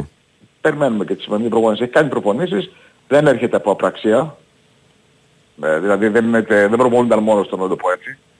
Ε, που και ο καλύτερος επαγγελματίας μας σε δύσκολα είσαι στον επιθυμητό βαθμό ετοιμότητας. Εντάξει, το ξέρουμε όλοι ότι του λείπουν τα παιχνίδια, του λείπει ο ρυθμός, αλλά έκανε προπονήσεις με την ομάδα του. Ε, Και ξαναλέω, είναι ο Γιώβετιτς αυτός που είναι στη διάθεση του Καρβαλιάλ. Μένει να δούμε τον το Ναβάρο αν θα τον α, συμπεριλάβει. Και σε, ε, κοίταξε με δεδομένο ότι και ο, ο Ελαραμπή είχε πάθει τυφλάσεις στον, α, στις Σέρες και ακόμα και τις προηγούμενες μέρες λέγαμε θα μπει, δεν θα μπει, θα μπει, δεν θα μπει. Καταλαβαίνουμε ότι ο βαθμός της εθνικότητάς του ακόμα και αν καταφέρει να μπει δεν είναι επιθυμητός. Δηλαδή ε, ο Αναβάρο είναι σε καλύτερη κατάσταση να το πω έτσι που έχει κάνει τις προπονήσεις αυτές τις ε, δύο τρεις με τον Ολυμπιακό παρά ο, ο Ελαραμπή ο οποίος ε, προέρχεται από φυλάση και μέχρι και χθες δεν ήταν οι πιθανότητες με το μέρος του για να μπει στην αποστολή. Γι' αυτό λέω ότι είναι πολύ πιθανό να τον δούμε στην, ε, στην αποστολή του Ναβάρο. Αλλά αυτά είναι οι αποφάσεις του Καρβαλιάλ στη σημερινή προπόνηση. Αύριο είναι ο αγώνας στις ε, 5 απέναντι στον, ε, στην ομάδα της Λαμίας και μετά έχουμε ανηφόρα. ΑΕΚ την Κυριακή, Παναθηναϊκό την Τετάρτη, ε, νομίζω και φυσικά εκτός έδρας ε, την Κυριακή και ρεβάζω Παναθηναϊκό στις 17, δηλαδή 7 με 17, ε, τρία ντέρμπι ε, και τα, δε- τα δύο στο Καραϊσκάκι, το ένα εκτός έδρας, πρωτάθλημα κύπελο και καταλαβαίνουμε όλοι ότι ο Ολυμπιακός έχει στόχο το απόλυτο. Ναι. Χαμός, χαμός. Το 24, χαμός. το 24 μπαίνει με πολύ σημαντικά και μεγάλα παιχνίδια. Ναι. Μπαίνει δυνατά το 24. Ωραία. Νίκολα, σε ευχαριστούμε Αυτά, πάρα Μάκη. πολύ. Να είσαι καλά, καλή σου μέρα. Καλημέρα, καλημέρα, καλημέρα. Πάμε break. Πάμε δελτίο ειδήσεων. Ακούσαμε το ρεπορτάζ του Ολυμπιακού σε διευρυμένη μορφή. Ακούσαμε και το ρεπορτάζ της ΑΕΚ από τον Κώστα Κετσετζόγλου. Ε, πάμε να ακούσουμε ένα διαφημιστικό διάλειμμα τώρα και το δελτίο ειδήσεων και επιστρέφουμε για τη δεύτερη ώρα για να δούμε και ο Παναθηναϊκός πώς υποδέχτηκε το 24 και πώς προετοιμάζεται για το παιχνίδι με τον Μπάζ Γιάννη, ένα παιχνίδι του Φατίχ Τερήμ στον πάγκο του.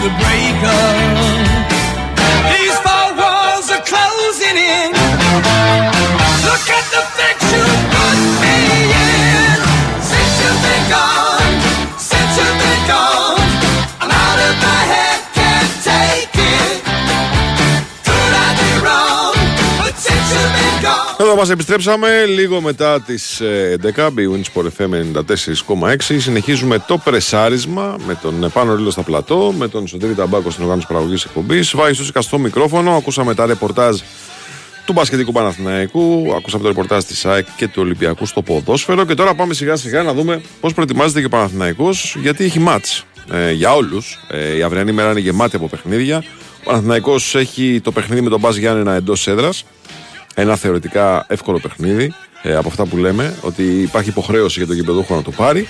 Στον τεμπούτο του Φατίχ Τερήμ στον πάγκο, πάμε λοιπόν να μιλήσουμε με τον Νίκο Αθανασίου ε, για το πώς προετοιμάζει το Παναθηναϊκό, στα προβλήματα που έχουν προκύψει και πώς θα τα καλύψει αυτά ο Τούρκος προπονητής ε, των Πρασίνων. Καλημέρα σας κύριε, καλή χρονιά. Καλημέρα Βάγια και καλή χρονιά με υγεία. Καλή χρονιά, καλή χρονιά. Λοιπόν, έχουμε μάτς αύριο. Επιτέλους θα πω εγώ. Επιτέλους λες, ε; Ε, ναι. Λοιπόν, έχουμε προβλήματα που έχουν προκύψει. Μμμ. Πάμε λίγο να συζητήσουμε τι σκέψεις μπορεί να έχει ο Φατίχ Τερήμ για να καλύψει τα κενά αυτά.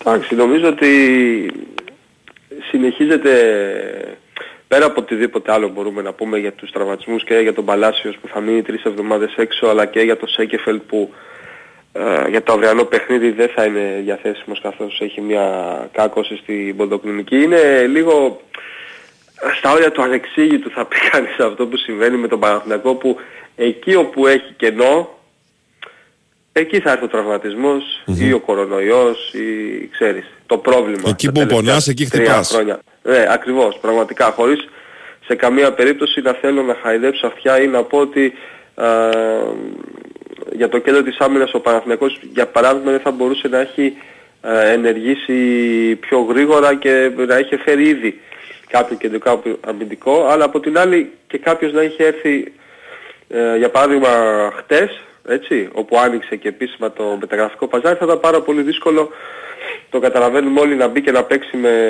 μία, με μια μισή προπόνηση. Όπως και να έχει, νομίζω ότι είναι ένα μικρό καμπανάκι αυτός ο τραυματισμός του Σέγκεφελτ για τον Παναθηναϊκό ώστε να βιαστεί, έτσι, να κλείσει όσο το δυνατόν πιο γρήγορα γίνεται αυτό το κενό στο κέντρο της άμυνας, γιατί αυτή τη στιγμή ο Φατίχ Τερίμ αν υποθέσουμε ότι ο Σέγκεφελ θα χάσει και το παιχνίδι με τον ε, Πανετολικό, κάτι το οποίο δεν είναι πιθανό, είναι μοιρασμένες οι πιθανότητες αν θα χάσει και δεύτερο παιχνίδι ή αν θα επιστρέψει στο παιχνίδι κόντρα στην ομάδα από το Αγρίνιο, υπάρχει μόνο ο γετβαι έτσι, και μετά το Χάος.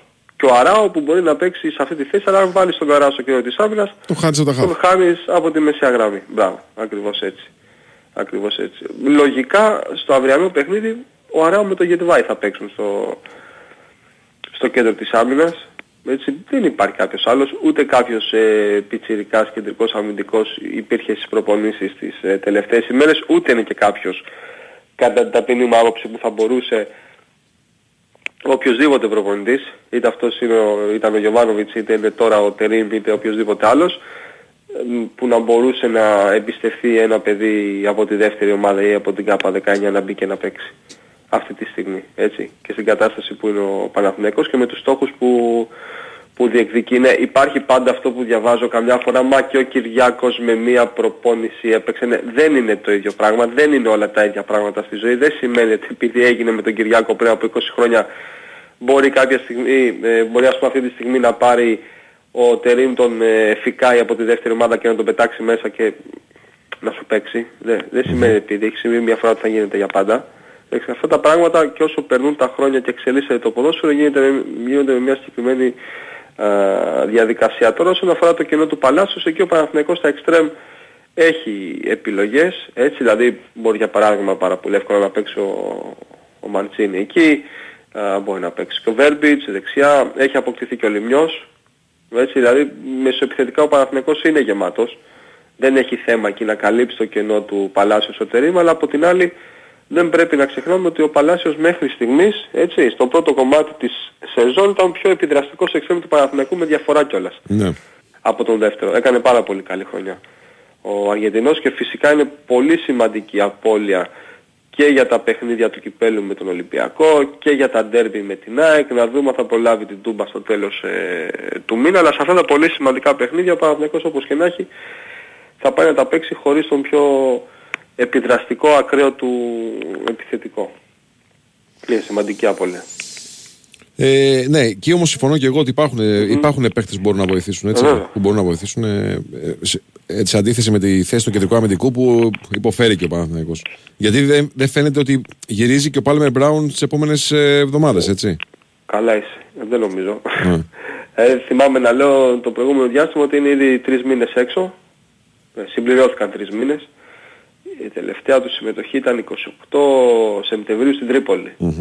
Οκτώβρης, Νοέμβρης, Δεκέμβρης, ναι, τρεις μήνες και πάμε για τέσσερις. Και δεν είναι να πεις ότι έχει ε, ξεκινήσει έστω ατομικό ή σιγά σιγά ανεβάζει ρυθμούς, θεραπεία κάνει. Οπότε ακόμα και να έμπαινε που λέει ο λόγος σήμερα στις προπονήσεις, Έχει τουλάχιστον ε, δύο εβδομάδες 15-20 μέρες, ε, βέβαια. Ναι, τουλάχιστον δύο εβδομάδες. αλλά ακόμα δεν έχει μπει. Ναι. Οπότε καταλαβαίνουμε ότι μ, τον ξεχνάμε για τις επόμενες ε, 20 μέρες. Πάμε τώρα λίγο. Αυτός στο- ο- Ναι. Μμμ. Όχι, αυτός ο οποίος θα μπει και θα παίξει είναι αυτός ο οποίος θα αποκτηθεί. Ναι. Ε, ξεκάθαρο. αυτό Μπράβο. το πράγμα. Να, Δηλαδή κάνουμε τη είναι γέφυρα μια- για τα μεταγραφικά τώρα, γιατί Μπράβο, είναι ναι. ενεργός και ο Παναθηναϊκός.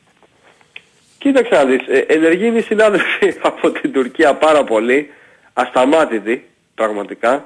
Ε, είναι καθημερινά τα σενάρια. Χθες για παράδειγμα το βράδυ αναφέρθηκα σε δύο ποδοσφαιριστές της Μπεσίκτας από ένα δημοσι- δημοσίευμα της Photosport α, το οποίο έγραφε ότι ο Παναθηναϊκός εξετάζει δύο παίκτες από εκεί, έναν ε, δεξιό μπακ και έναν εξτρέμ, α, τον Ροσιέ και τον ε, Γκεζάλ. Σήμερα για παράδειγμα το πρωί ξυπνήσαμε με ένα άλλο σενάριο το οποίο αναφέρει ότι, της Φανατίκ αυτή τη φορά το οποίο αναφέρει ότι ο Παναθηναϊκός ε, εξετάζει έναν παλιό γνώριμο του Φατίχ ε, Τερίμ, το Ρουμάνο Εξτρέμ Ολύμπιου Μορουτάν, ο οποίος παίζει στην ε, Ανκαραγκουτσού και είχαν συνεργαστεί μαζί στη Γαλατάσαρα. Γενικά γράφονται πάρα πολλά ονόματα α, παικτών με τους οποίους είχε συνεργαστεί ο Τερίμ κατά το παρελθόν. Ε, δόξα τω Θεώ θα πω εγώ, ο Τερίμ είχε συνεργαστεί με πάρα πολλούς ποδοσφαιριστές, αφού άμα κάτσεις και τα δεις λες, α, και με αυτόν, και με αυτόν και γνωρισμούς μας, έτσι, δηλαδή για παράδειγμα ένας από αυτούς είναι ο Γκάρι Ροντρίγκες, που είχε παίξει στον ΠΑΟΚ και στον Ολυμπιακό, το θυμόμαστε όλοι.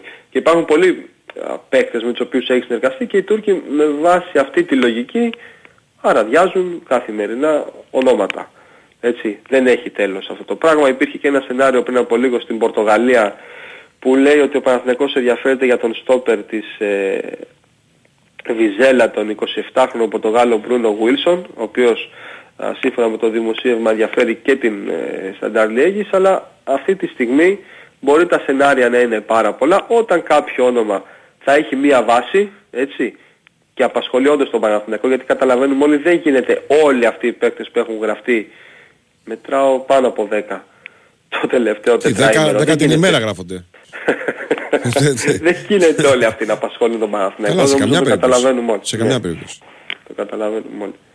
Και να πω εγώ ότι το μοναδικό όνομα που ε, έκλεισε και έγινε μεταγραφή σε αυτό το ε, διάστημα, το όνομα του Λιμιού, γράφτηκε μία μέρα στο, στο Kicker, εντάξει, το οποίο είναι απόλυτα έγκυρο, μην τρελαθούμε, και μετά από μία μέρα ανακοινώθηκε. Δηλαδή ήταν και μια μεταγραφή που είχε ολοκληρωθεί και 15 μέρες πριν. Θέλω να πω ότι ε, θα πρέπει και ο κόσμος λίγο να έχει υπομονή και εμείς να έχουμε υπομονή γιατί πραγματικά θα είναι η μεταγραφική περίοδος αυτή του Ιανουαρίου από τις πιο δύσκολες θα τις χαρακτήριζα σε επίπεδο να ψάξει να βρεις τι ισχύει, τι δεν ισχύει, φήμες, σενάρια. Είναι ασταμάτητοι οι Τούρκοι. Ναι, Είναι αλήθεια ασταμάτητοι. είναι αυτή. Ε. Βέβαια, οι ανάγκε Και του δεν βλέπω Παναθηναϊκού να είναι, σταματάνε. οι ανάγκες του Παναθηναϊκού είναι δεδομένες. Δηλαδή, αν υπάρχει μια ιεράρχηση, είναι αυτό που έχουμε πει εδώ και καιρό. Πρώτα κεντρικός Ναι. αμυντικό και μετά βλέπουμε. Ναι, είναι, η, η ανάγκη η μεγάλη είναι δεδομένη, η πρώτη, έτσι, και απόλυτη προτεραιότητα που αφορά το κέντρο της άμυνας. Ε, αλλά στις υπόλοιπες θέσεις δεν υπάρχει κάτι ξεκάθαρο αυτή τη στιγμή.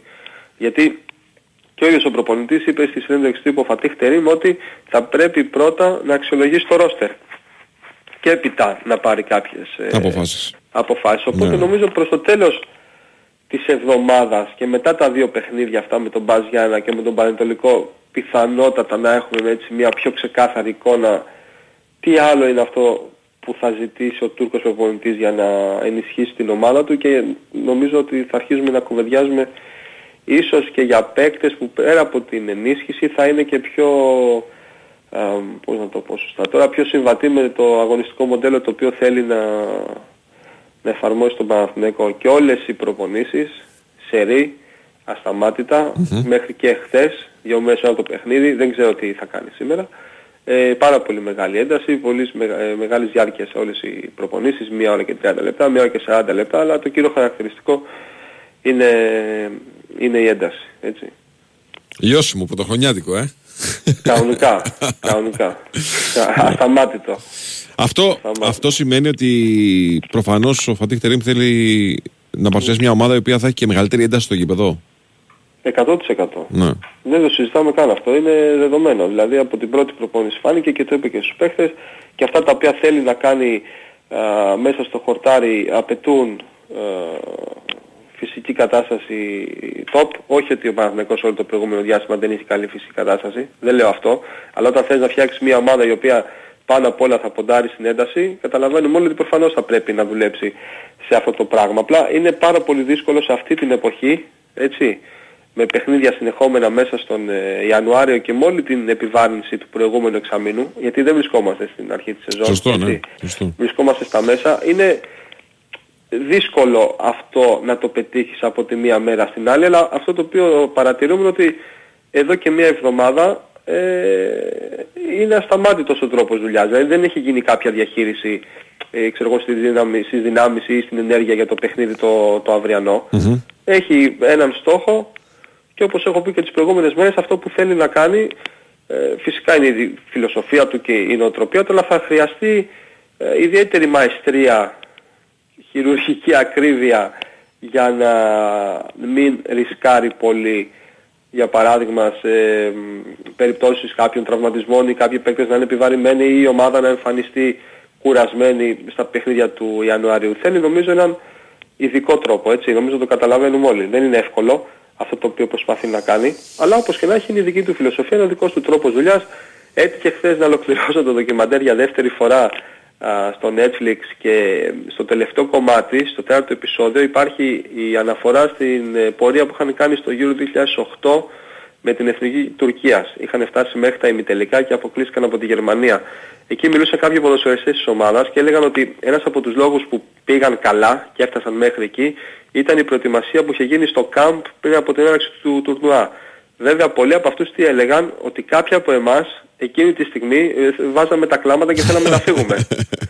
Νομίζω αυτό είναι λίγο ενδεικτικό του τρόπου Ναι, με τον οποίο δουλεύει. Έτσι.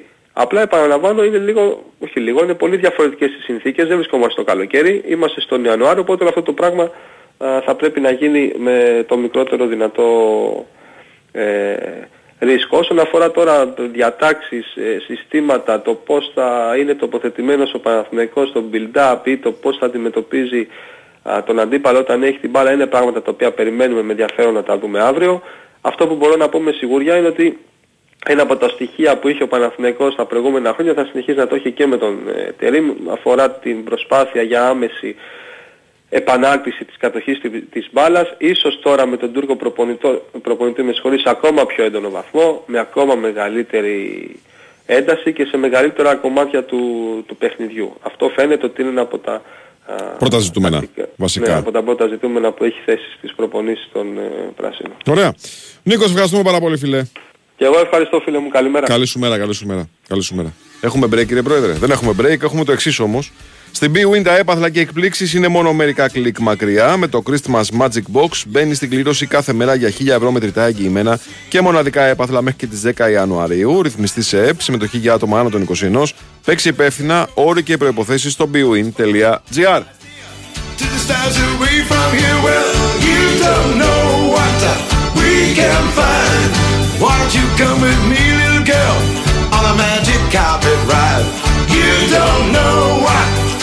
we can find. Why don't you come with me, little girl, on a magic carpet ride? You don't know what we can see. Why don't you tell your dreams to me? Can't you see we'll soon be free? Close your eyes, girl. Look inside, girl. Let the sound take you away.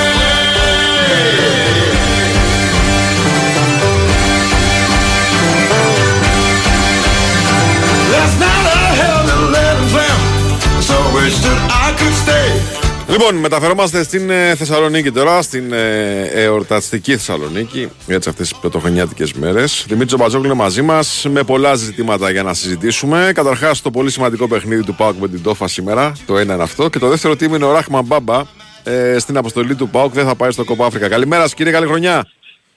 Χαίρετε, καλημέρα, Βάγια, καλή, καλή χρονιά σε όλους, με υγεία έτσι, καλή και ό,τι χρονιά. άλλο επιθυμείτε.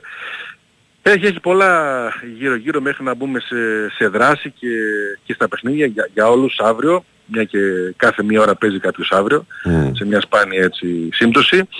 Ε, πρώτα απ' όλα είναι και μπασχετικά ο ΠΑΟΚ παίζει με την Τόφας στα play-off του Champions League για να μπει στους 16. Ξεκινάει σειρά αγώνων, πρέπει να φτάσει στις δύο νίκες, έχει πλεονέκτημα έδρας. Πρώτο μάτι σήμερα εδώ με την 8η ομάδα της ε, Τουρκίας, την ε, Τόφας, που νομίζω θα, συμπ- θα, θα συγκεντρώσει και πολύ κόσμο, αρκετά μεγάλο ενδιαφέρον μια και η ομάδα μπάσκετ του, του ΠΑΟΚ. Είναι, είναι, την έχουν σε εκτίμηση ο κόσμος και την ενισχύει αρκετά το τελευταίο διάστημα. Σήμερα μπορούν να πάνε στο γήπεδο, αύριο δεν μπορούν. Στις 8 που παίζει ΠΑΟΚ ε, όφι. Δεν θα παίξει σίγουρα ο Αντρίγιας Ζίβκοβιτς που είναι ακόμα σε φάση επιστροφής με ατομικό. Δεν έχει μπει και σαφώς οι πιθανότητες να είναι έτοιμος και με τον Άρη έχουν μειωθεί. Θα δούμε και σήμερα το απόγευμα αν καταφέρει να μπει με τους υπόλοιπους και ξεκινήσει η προσπάθεια ώστε Κυριακή με τον Άρη να είναι έτοιμος. Ε, πάρα πολλές ημέρες έχει μείνει έξω με ένα θέμα που είχε στο τετρακέφαλο και επιδεινώθηκε και γι' αυτό ο Αντρίγιας στη φάση που νομίζω ήταν, ήταν η πιο πολύ το βίντεο που έκανε πρόταση γάμου στην, ε, στην κοπέλα του, ένα από τα πιο ωραία βίντεο των εορτών. Ε, Δυστυχώς δεν είναι τόσο υγιής για να, για να παίζει, αλλά εντάξει, θα, θα επιστρέψει κάποια στιγμή. Είναι περίπτωση ιώσεων υπο- ε, επίσης όπως το ξέρουμε όλοι στον ΠΑΟΚ έχασε μέρες ο Κουλιεράκης, τώρα χάνει μέρες και ο, ο Τζίμας. Με τον Τζίμα ε, και τον Φορ ο ΠΑΟΚ θα έχει ένα κενό. Ε, παίζει αύριο και φεύγει ο Σαμάτα. Θα παίζει αύριο, ε. Ο- ναι, όπως και ο Κόγκ είναι για τους δύο Αφρικανούς που ο ΠΑΟΚ εξασφάλισε μια άδεια λίγων ημερών να παίξουν και σε αυτό το παιχνίδι και μετά να αναχωρήσουν. Ε, ο Στόπερ του, ο Εκόνγκ και ο Φόρ του, ο Σαμάτα. Θα τους πεις τώρα βασικούς ή όχι, ε, ξέρω εγώ. Ε, αυτός ο χαρακτηρισμός του Είναι ΠΑΟΚ στο, λίγο- στους 14-15 παίχτες του rotation. είναι, είναι ναι, και πιο πολύ. Ε, θα, θα φύγουν ε, με το Κόπα Αφρικα έχουν αρκετές ομάδες ε, ζήτημα. Ε, λέγαμε όλο το προηγούμενο διάστημα ότι ο πιο κομβικός είναι ο Μπάμπα και φυσικά ε, ήξεραν και στον ΠΑΟΚ ότι ο Μπάμπα το σκέφτονταν. Ε, τελικά αποφάσισε να ζητήσει επισήμως να μην συμπεριληφθεί στην αποστολή της, ε, της Γκάνας, την πήρε την απόφαση αυτή. Το σεβάστηκαν, δεν τον έβαλαν στην αποστολή για το Κόπα Αφρικα. Ο Μπάμπα με μια επιστολή ε, επικαλέστηκε θέματα υγείας στο σώμα του, ότι δεν αντέχει, ότι θα ήταν κακό να πάει ε, με το σκεπτικό ότι δεν μπορώ να αφοσιωθώ εντελώς αφού πονάω, δεν είμαι σε, σε θέση. Το γύρισε γύρω-γύρω, ε, απολογήθηκε κατά κάποιο τρόπο και ευχήθηκε καλή τύχη στην εθνική του. Ε, όπως και να το κάνουμε, στον ΠΑΟΚ είναι πολύ θετικό το γεγονός ότι μένει ο, ο Μπάμπα, είναι πάρα πολύ σημαντικός, το βλέπουμε όλοι Ε, είναι και υγιής αυτή την περίοδο αφού επέστρεψε από τραυματισμό και θα ενισχύσει την ομάδα στα πλάγια μπακ ο ΠΑΟΚ δεν έχει θέμα. Να δούμε ε, τι θα σκεφτεί, τι ήδη έχει σκεφτεί για να καλύψει το κενό του ΕΚΟΝΚ ο προπονητής. Στο φόρ είναι ο Μπράντον Παρόν, θα είναι ο Τζίμας κάποια στιγμή και ο τρίτος λογικά όταν και αν χρειαστεί θα είναι το Σπότοφ που, έχει, που παίζει αρκετά συχνά Ναι, έχει ένσημα και εκεί. Ναι. και όχι, και όχι μόνο. Ε, τα απόγευμα τελειώνει η προετοιμασία του ΠΑΟΚ για τον αγώνα με τον ε, Όφη. ΠΑΟΚ Όφη αύριο, Άρης ΠΑΟΚ την άλλη την Κυριακή ε, που έρχεται, ε, χωρίς κάποια άλλα ε, προβλήματα για τον ε, δικέφαλο ε, και φυσικά με την ε, είδηση που επιφύλασε παραμονές πρωτοχρονιάς ο Σαββίδης με την ανακοίνωση για την απόκτηση από τη δική του πλευρά 150 στρεμμάτων ανατολικά στο νομό, στην περιοχή της ε, Θέρμης, για να, κατεβα... να κατασκευάσει το αθλητικό κέντρο. Ε, Είναι πολύ μεγάλη ανάγκη για τον ΠΑΟΚ να στεγάσει κάπου όλα μαζί τα ζητήματά του, από το ποδοσφαιρικά, τις ακαδημίες. Αυτή τη στιγμή ε, είναι λίγο σκόρπια τα ζητήματα και θεωρούν όλοι στον ΠΑΟΚ ότι όταν μαζευτούν όλοι μαζί, από την πρώτη ομάδα μέχρι τους πολύ πολύ μικρούς, εκεί η δουλειά θα είναι ακόμα καλύτερη μια και ο ΠΑΟΚ ποντάρει τόσα πολλά στις, ε, στις ακαδημίες του. Ε, είναι μια δωρεά που θα γίνει στον ΠΑΟΚ από την πλευρά ε, Σαββίδη που γενικώς τα Χριστούγεννα έχει την είδηση με τον ε, Λουτσέσκου με τον οποίο θα γίνουν συζητήσεις οικονομικού περιεχομένου τώρα α, με τους εκπροσώπους και την Γκοντζάρεβα. Δεν έγινε κουβέντα Α, με αυτό. Κα- Ένα, όχι. ένα, ένα πλαίσιο ρε παιδί μου κάτι. Όχι, όχι. Όχι, ε. Όχι, όχι. Μόνο το, τη διάρκεια. Ότι πάμε μαζί για άλλα τρία χρόνια. Τις οικονομικές ε, λεπτομέρειες θα τις συζητήσει και, και παρόλα αυτά στην Τουρκία αναφέρουν ότι η Μπεσίκτας μίλησε μαζί του και ότι είναι υποψήφιος και ότι α, αυτά αναπαράγονται συνεχώς στην Τουρκία. Ναι. Δεν έχουν κάποια βάση. Ε, ξέρουμε καλά ότι ο Λουτσέσκου είναι πολύ τυπικός σε κάτι δεν αφήνει δικαίωμα.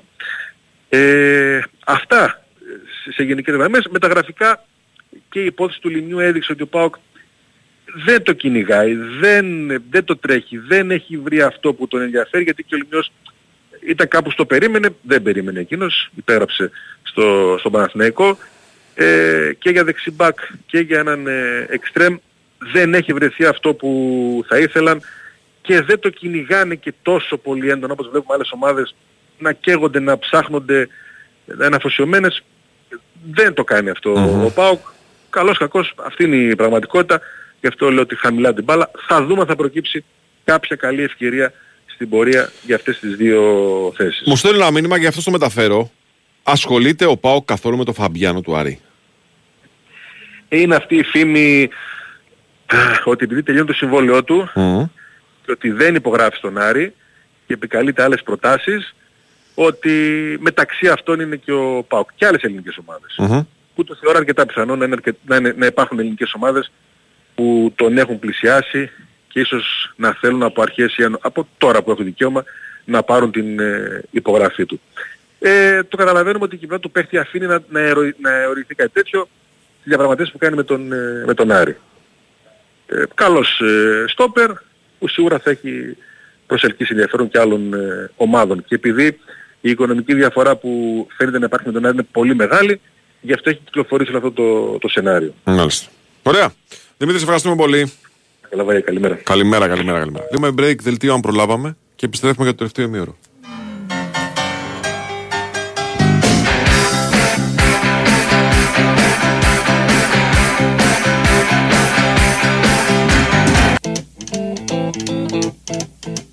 Rumors spreading round in that Texas town about the shack outside the game. And you know what I'm talking about. Just let me know if you wanna go to that whole out on the range. They got a lot of nice girls.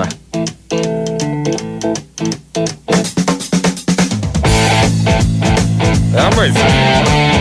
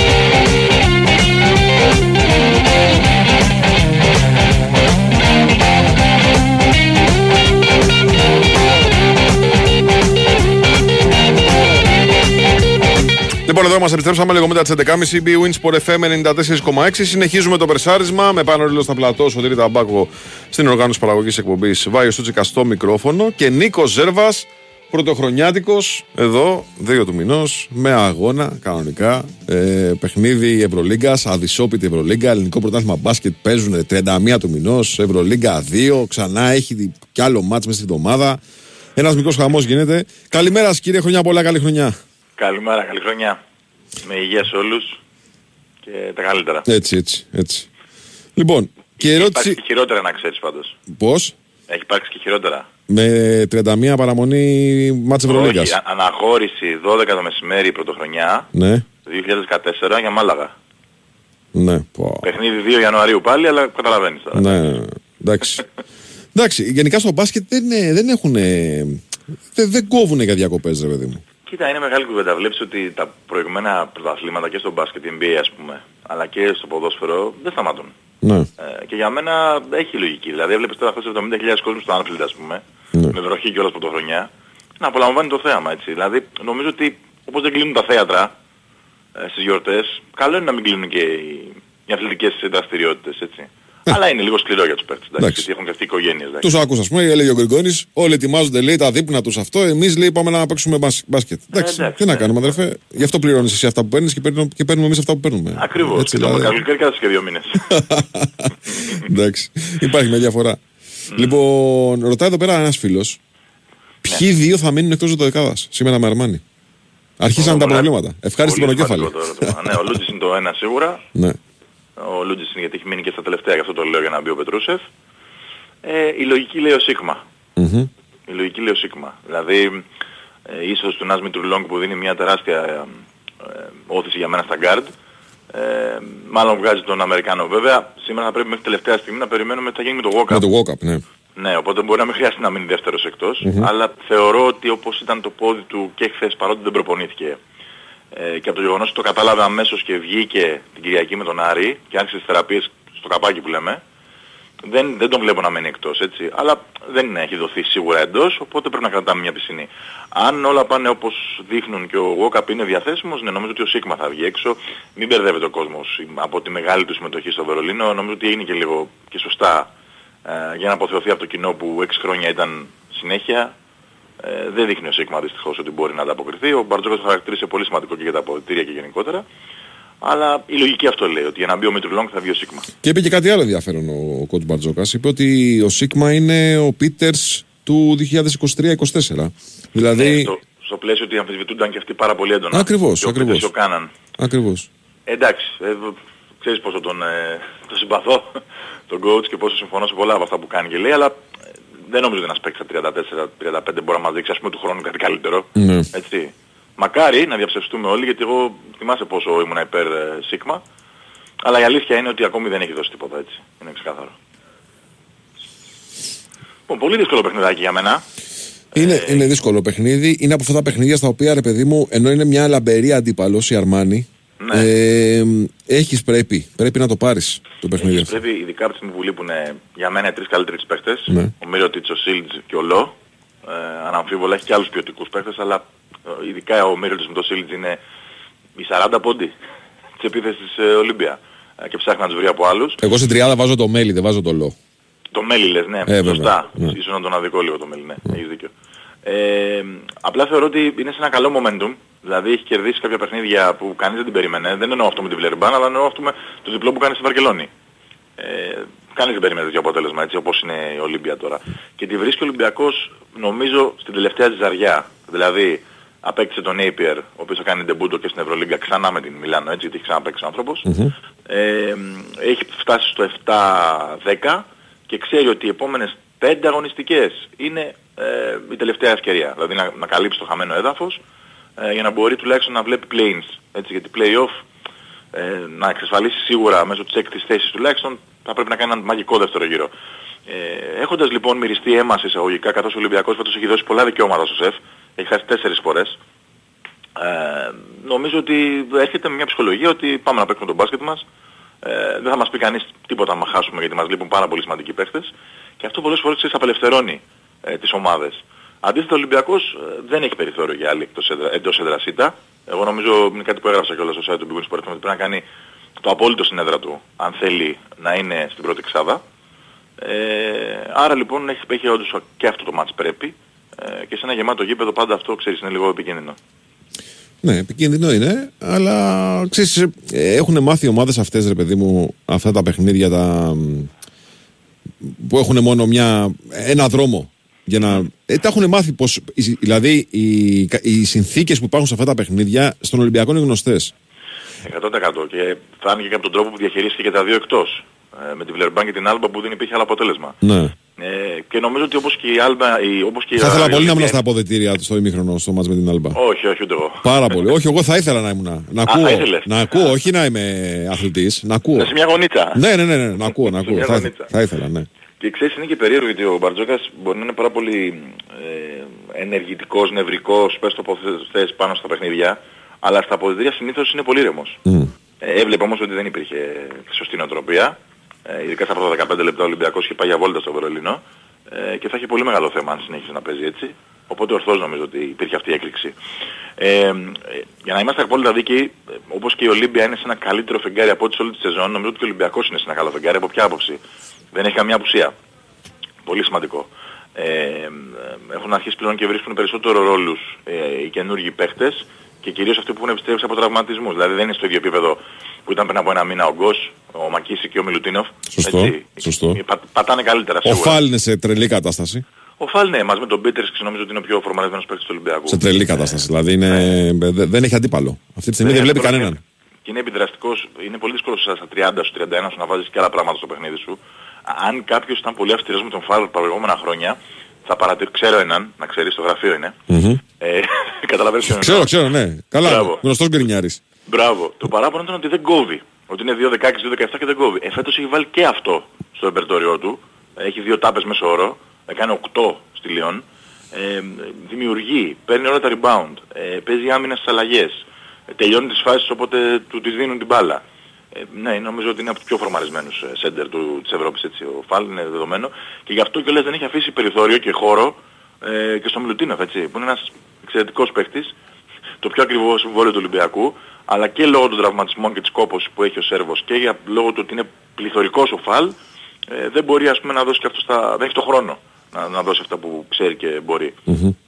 Εκεί πρέπει να χτυπήσει ο Ολυμπιακός αν με ρωτάς, εντάξει, γιατί πλην του Χάινς και του Φόρκτμαν δεν έχει κάτι φοβερό και τρομερό ε, η Ολύμπια στο, στη front line της. Ο Μέλλη είναι σε πολύ καλή κατάσταση, αλλά νομίζω ότι έχει ο Ολυμπιακός στα κορμιά ε, είτε τον Παπα-Νικολάου είτε τον Πίτερς να, τους, να το μαρκάρουν. Ε, ανάλογος που θα παίξει, να παίξει το 3 στο 4.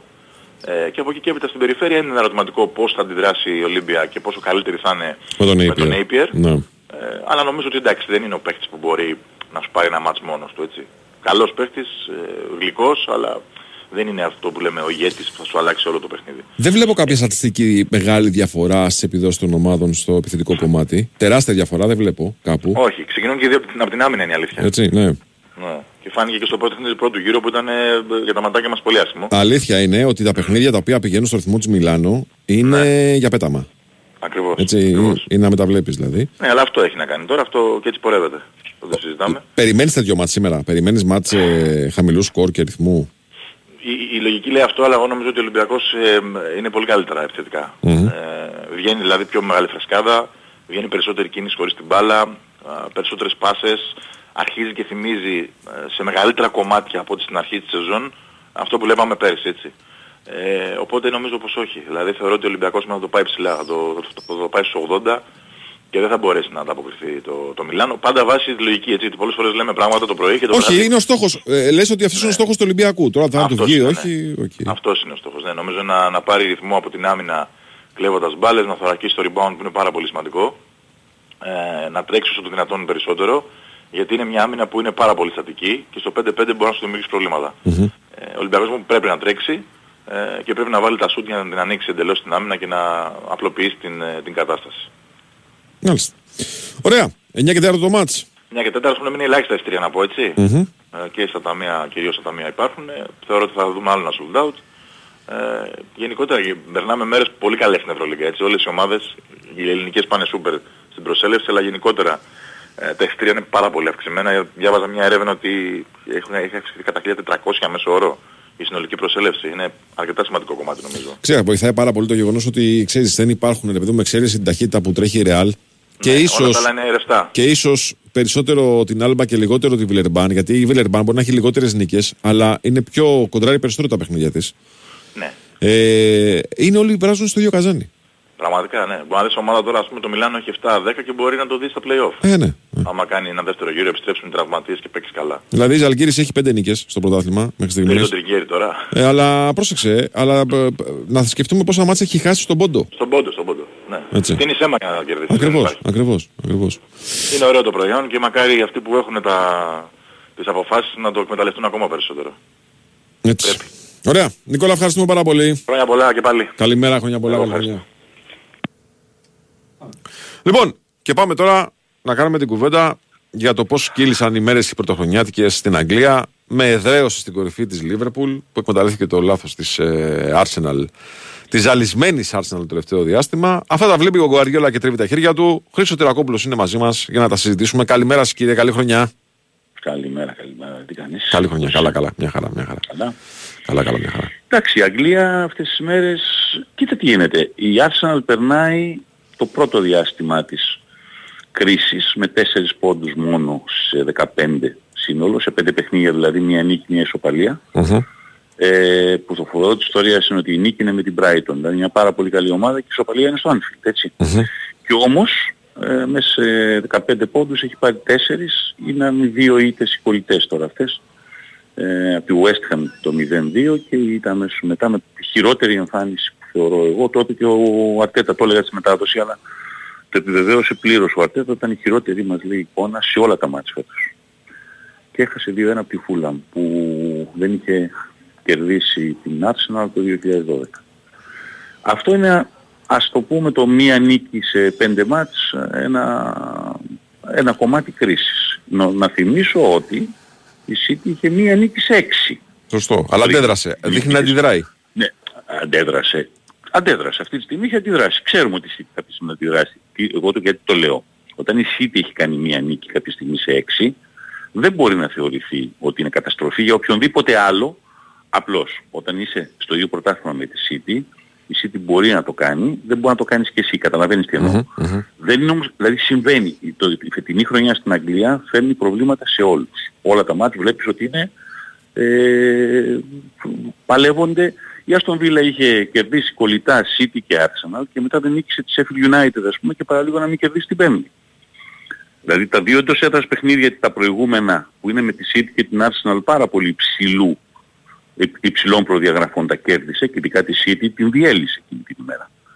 Και την ε, Ast- α, ε, τη Sheffield United δεν μπόρεσε να την κερδίσει. Ήταν η ουραγός το 1-1.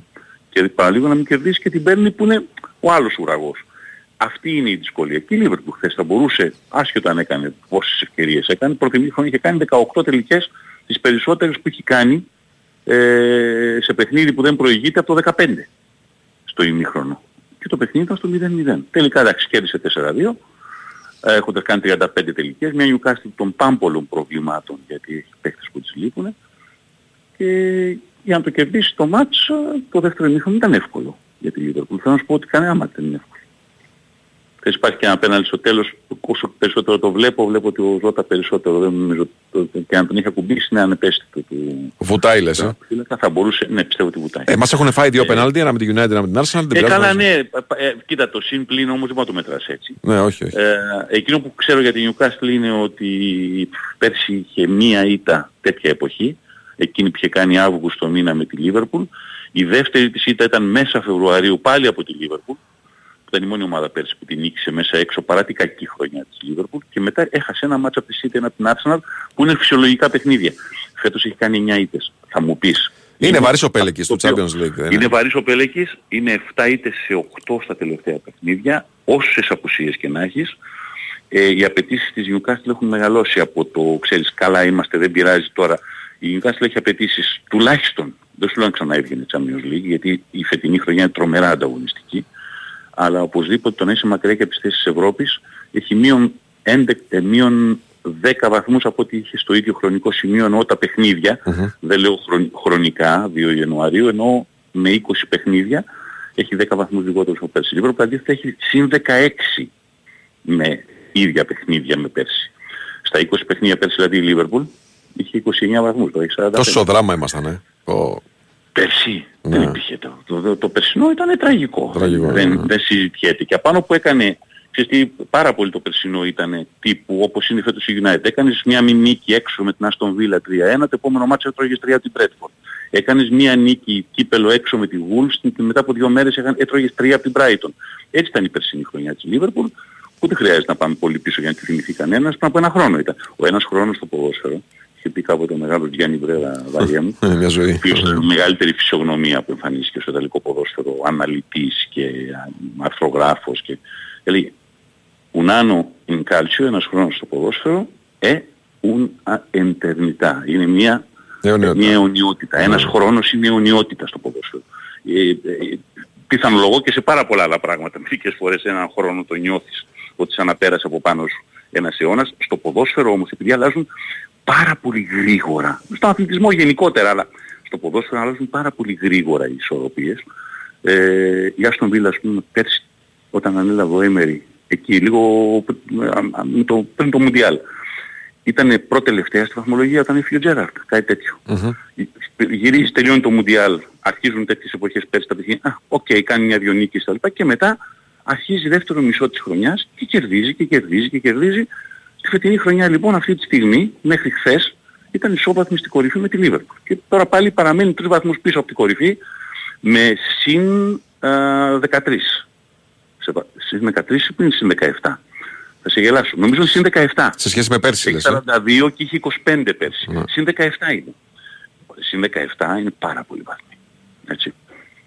Και εκείνο που θέλω να σου πω τέλος πάντων είναι ότι επιστρέφοντας τώρα η City στην όλη κουβέντα, ε, το 2-0 με τη Sheffield United, αυτά τα μάτια για της City είναι διαδικαστικά. Ναι, Θα μια δεις μέρα κάποια στη δουλειά. θα γίνει η ζημιά όπως έγινε με την Crystal Palace, θα γίνει μία φορά και θα τη συζητάμε. Αλλά η City αυτά τα μάτς ξέρει να τα κάνει διαδικαστικά.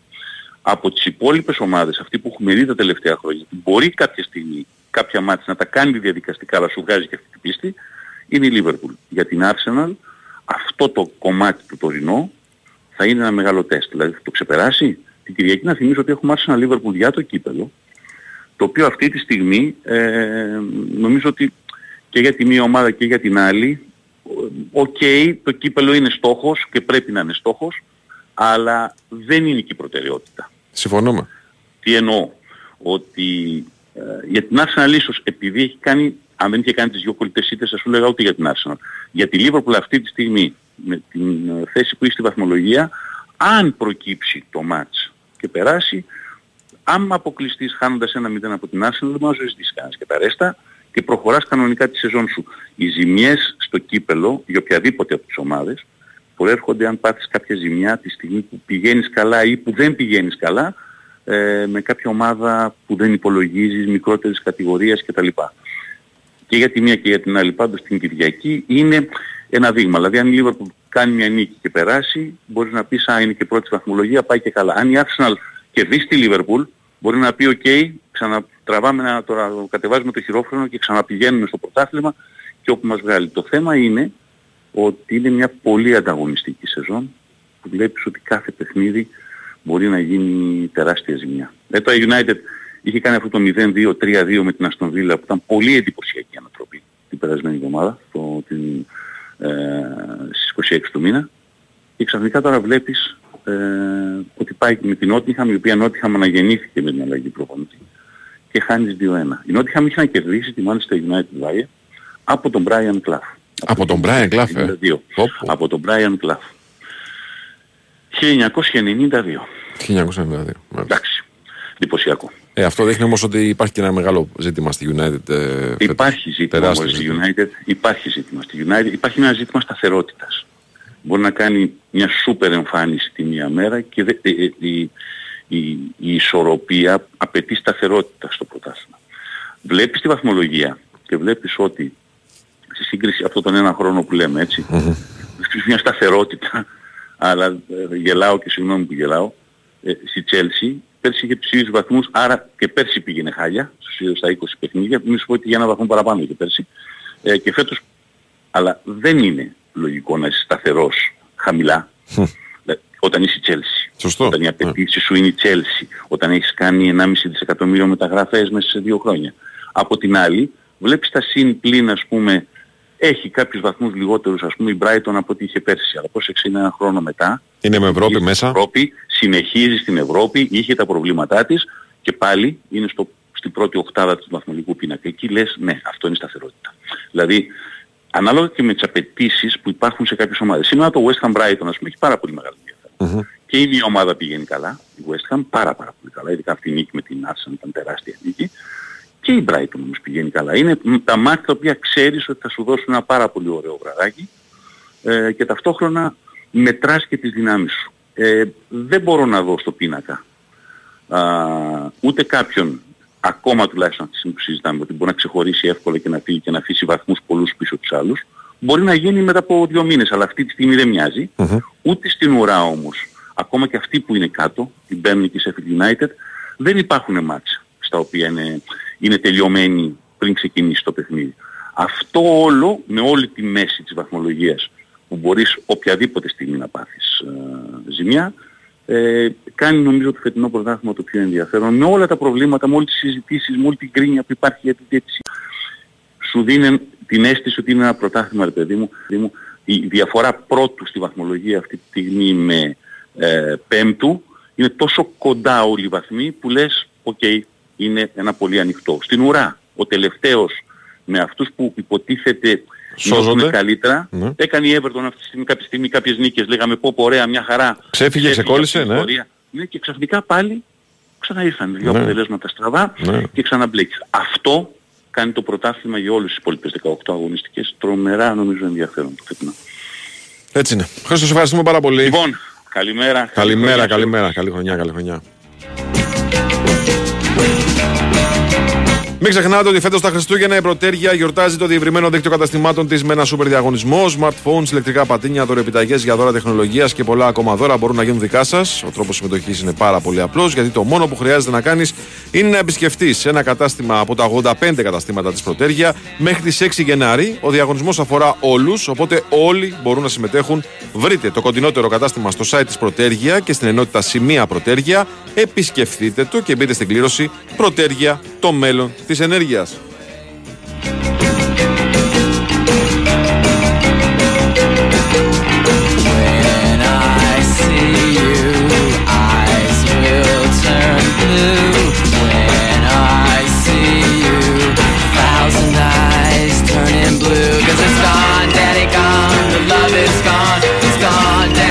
Λοιπόν, κάπου εδώ φτάσαμε στο φινάλε. Το πρώτο περσάρισμα της ε, νέας ε, χρονιάς.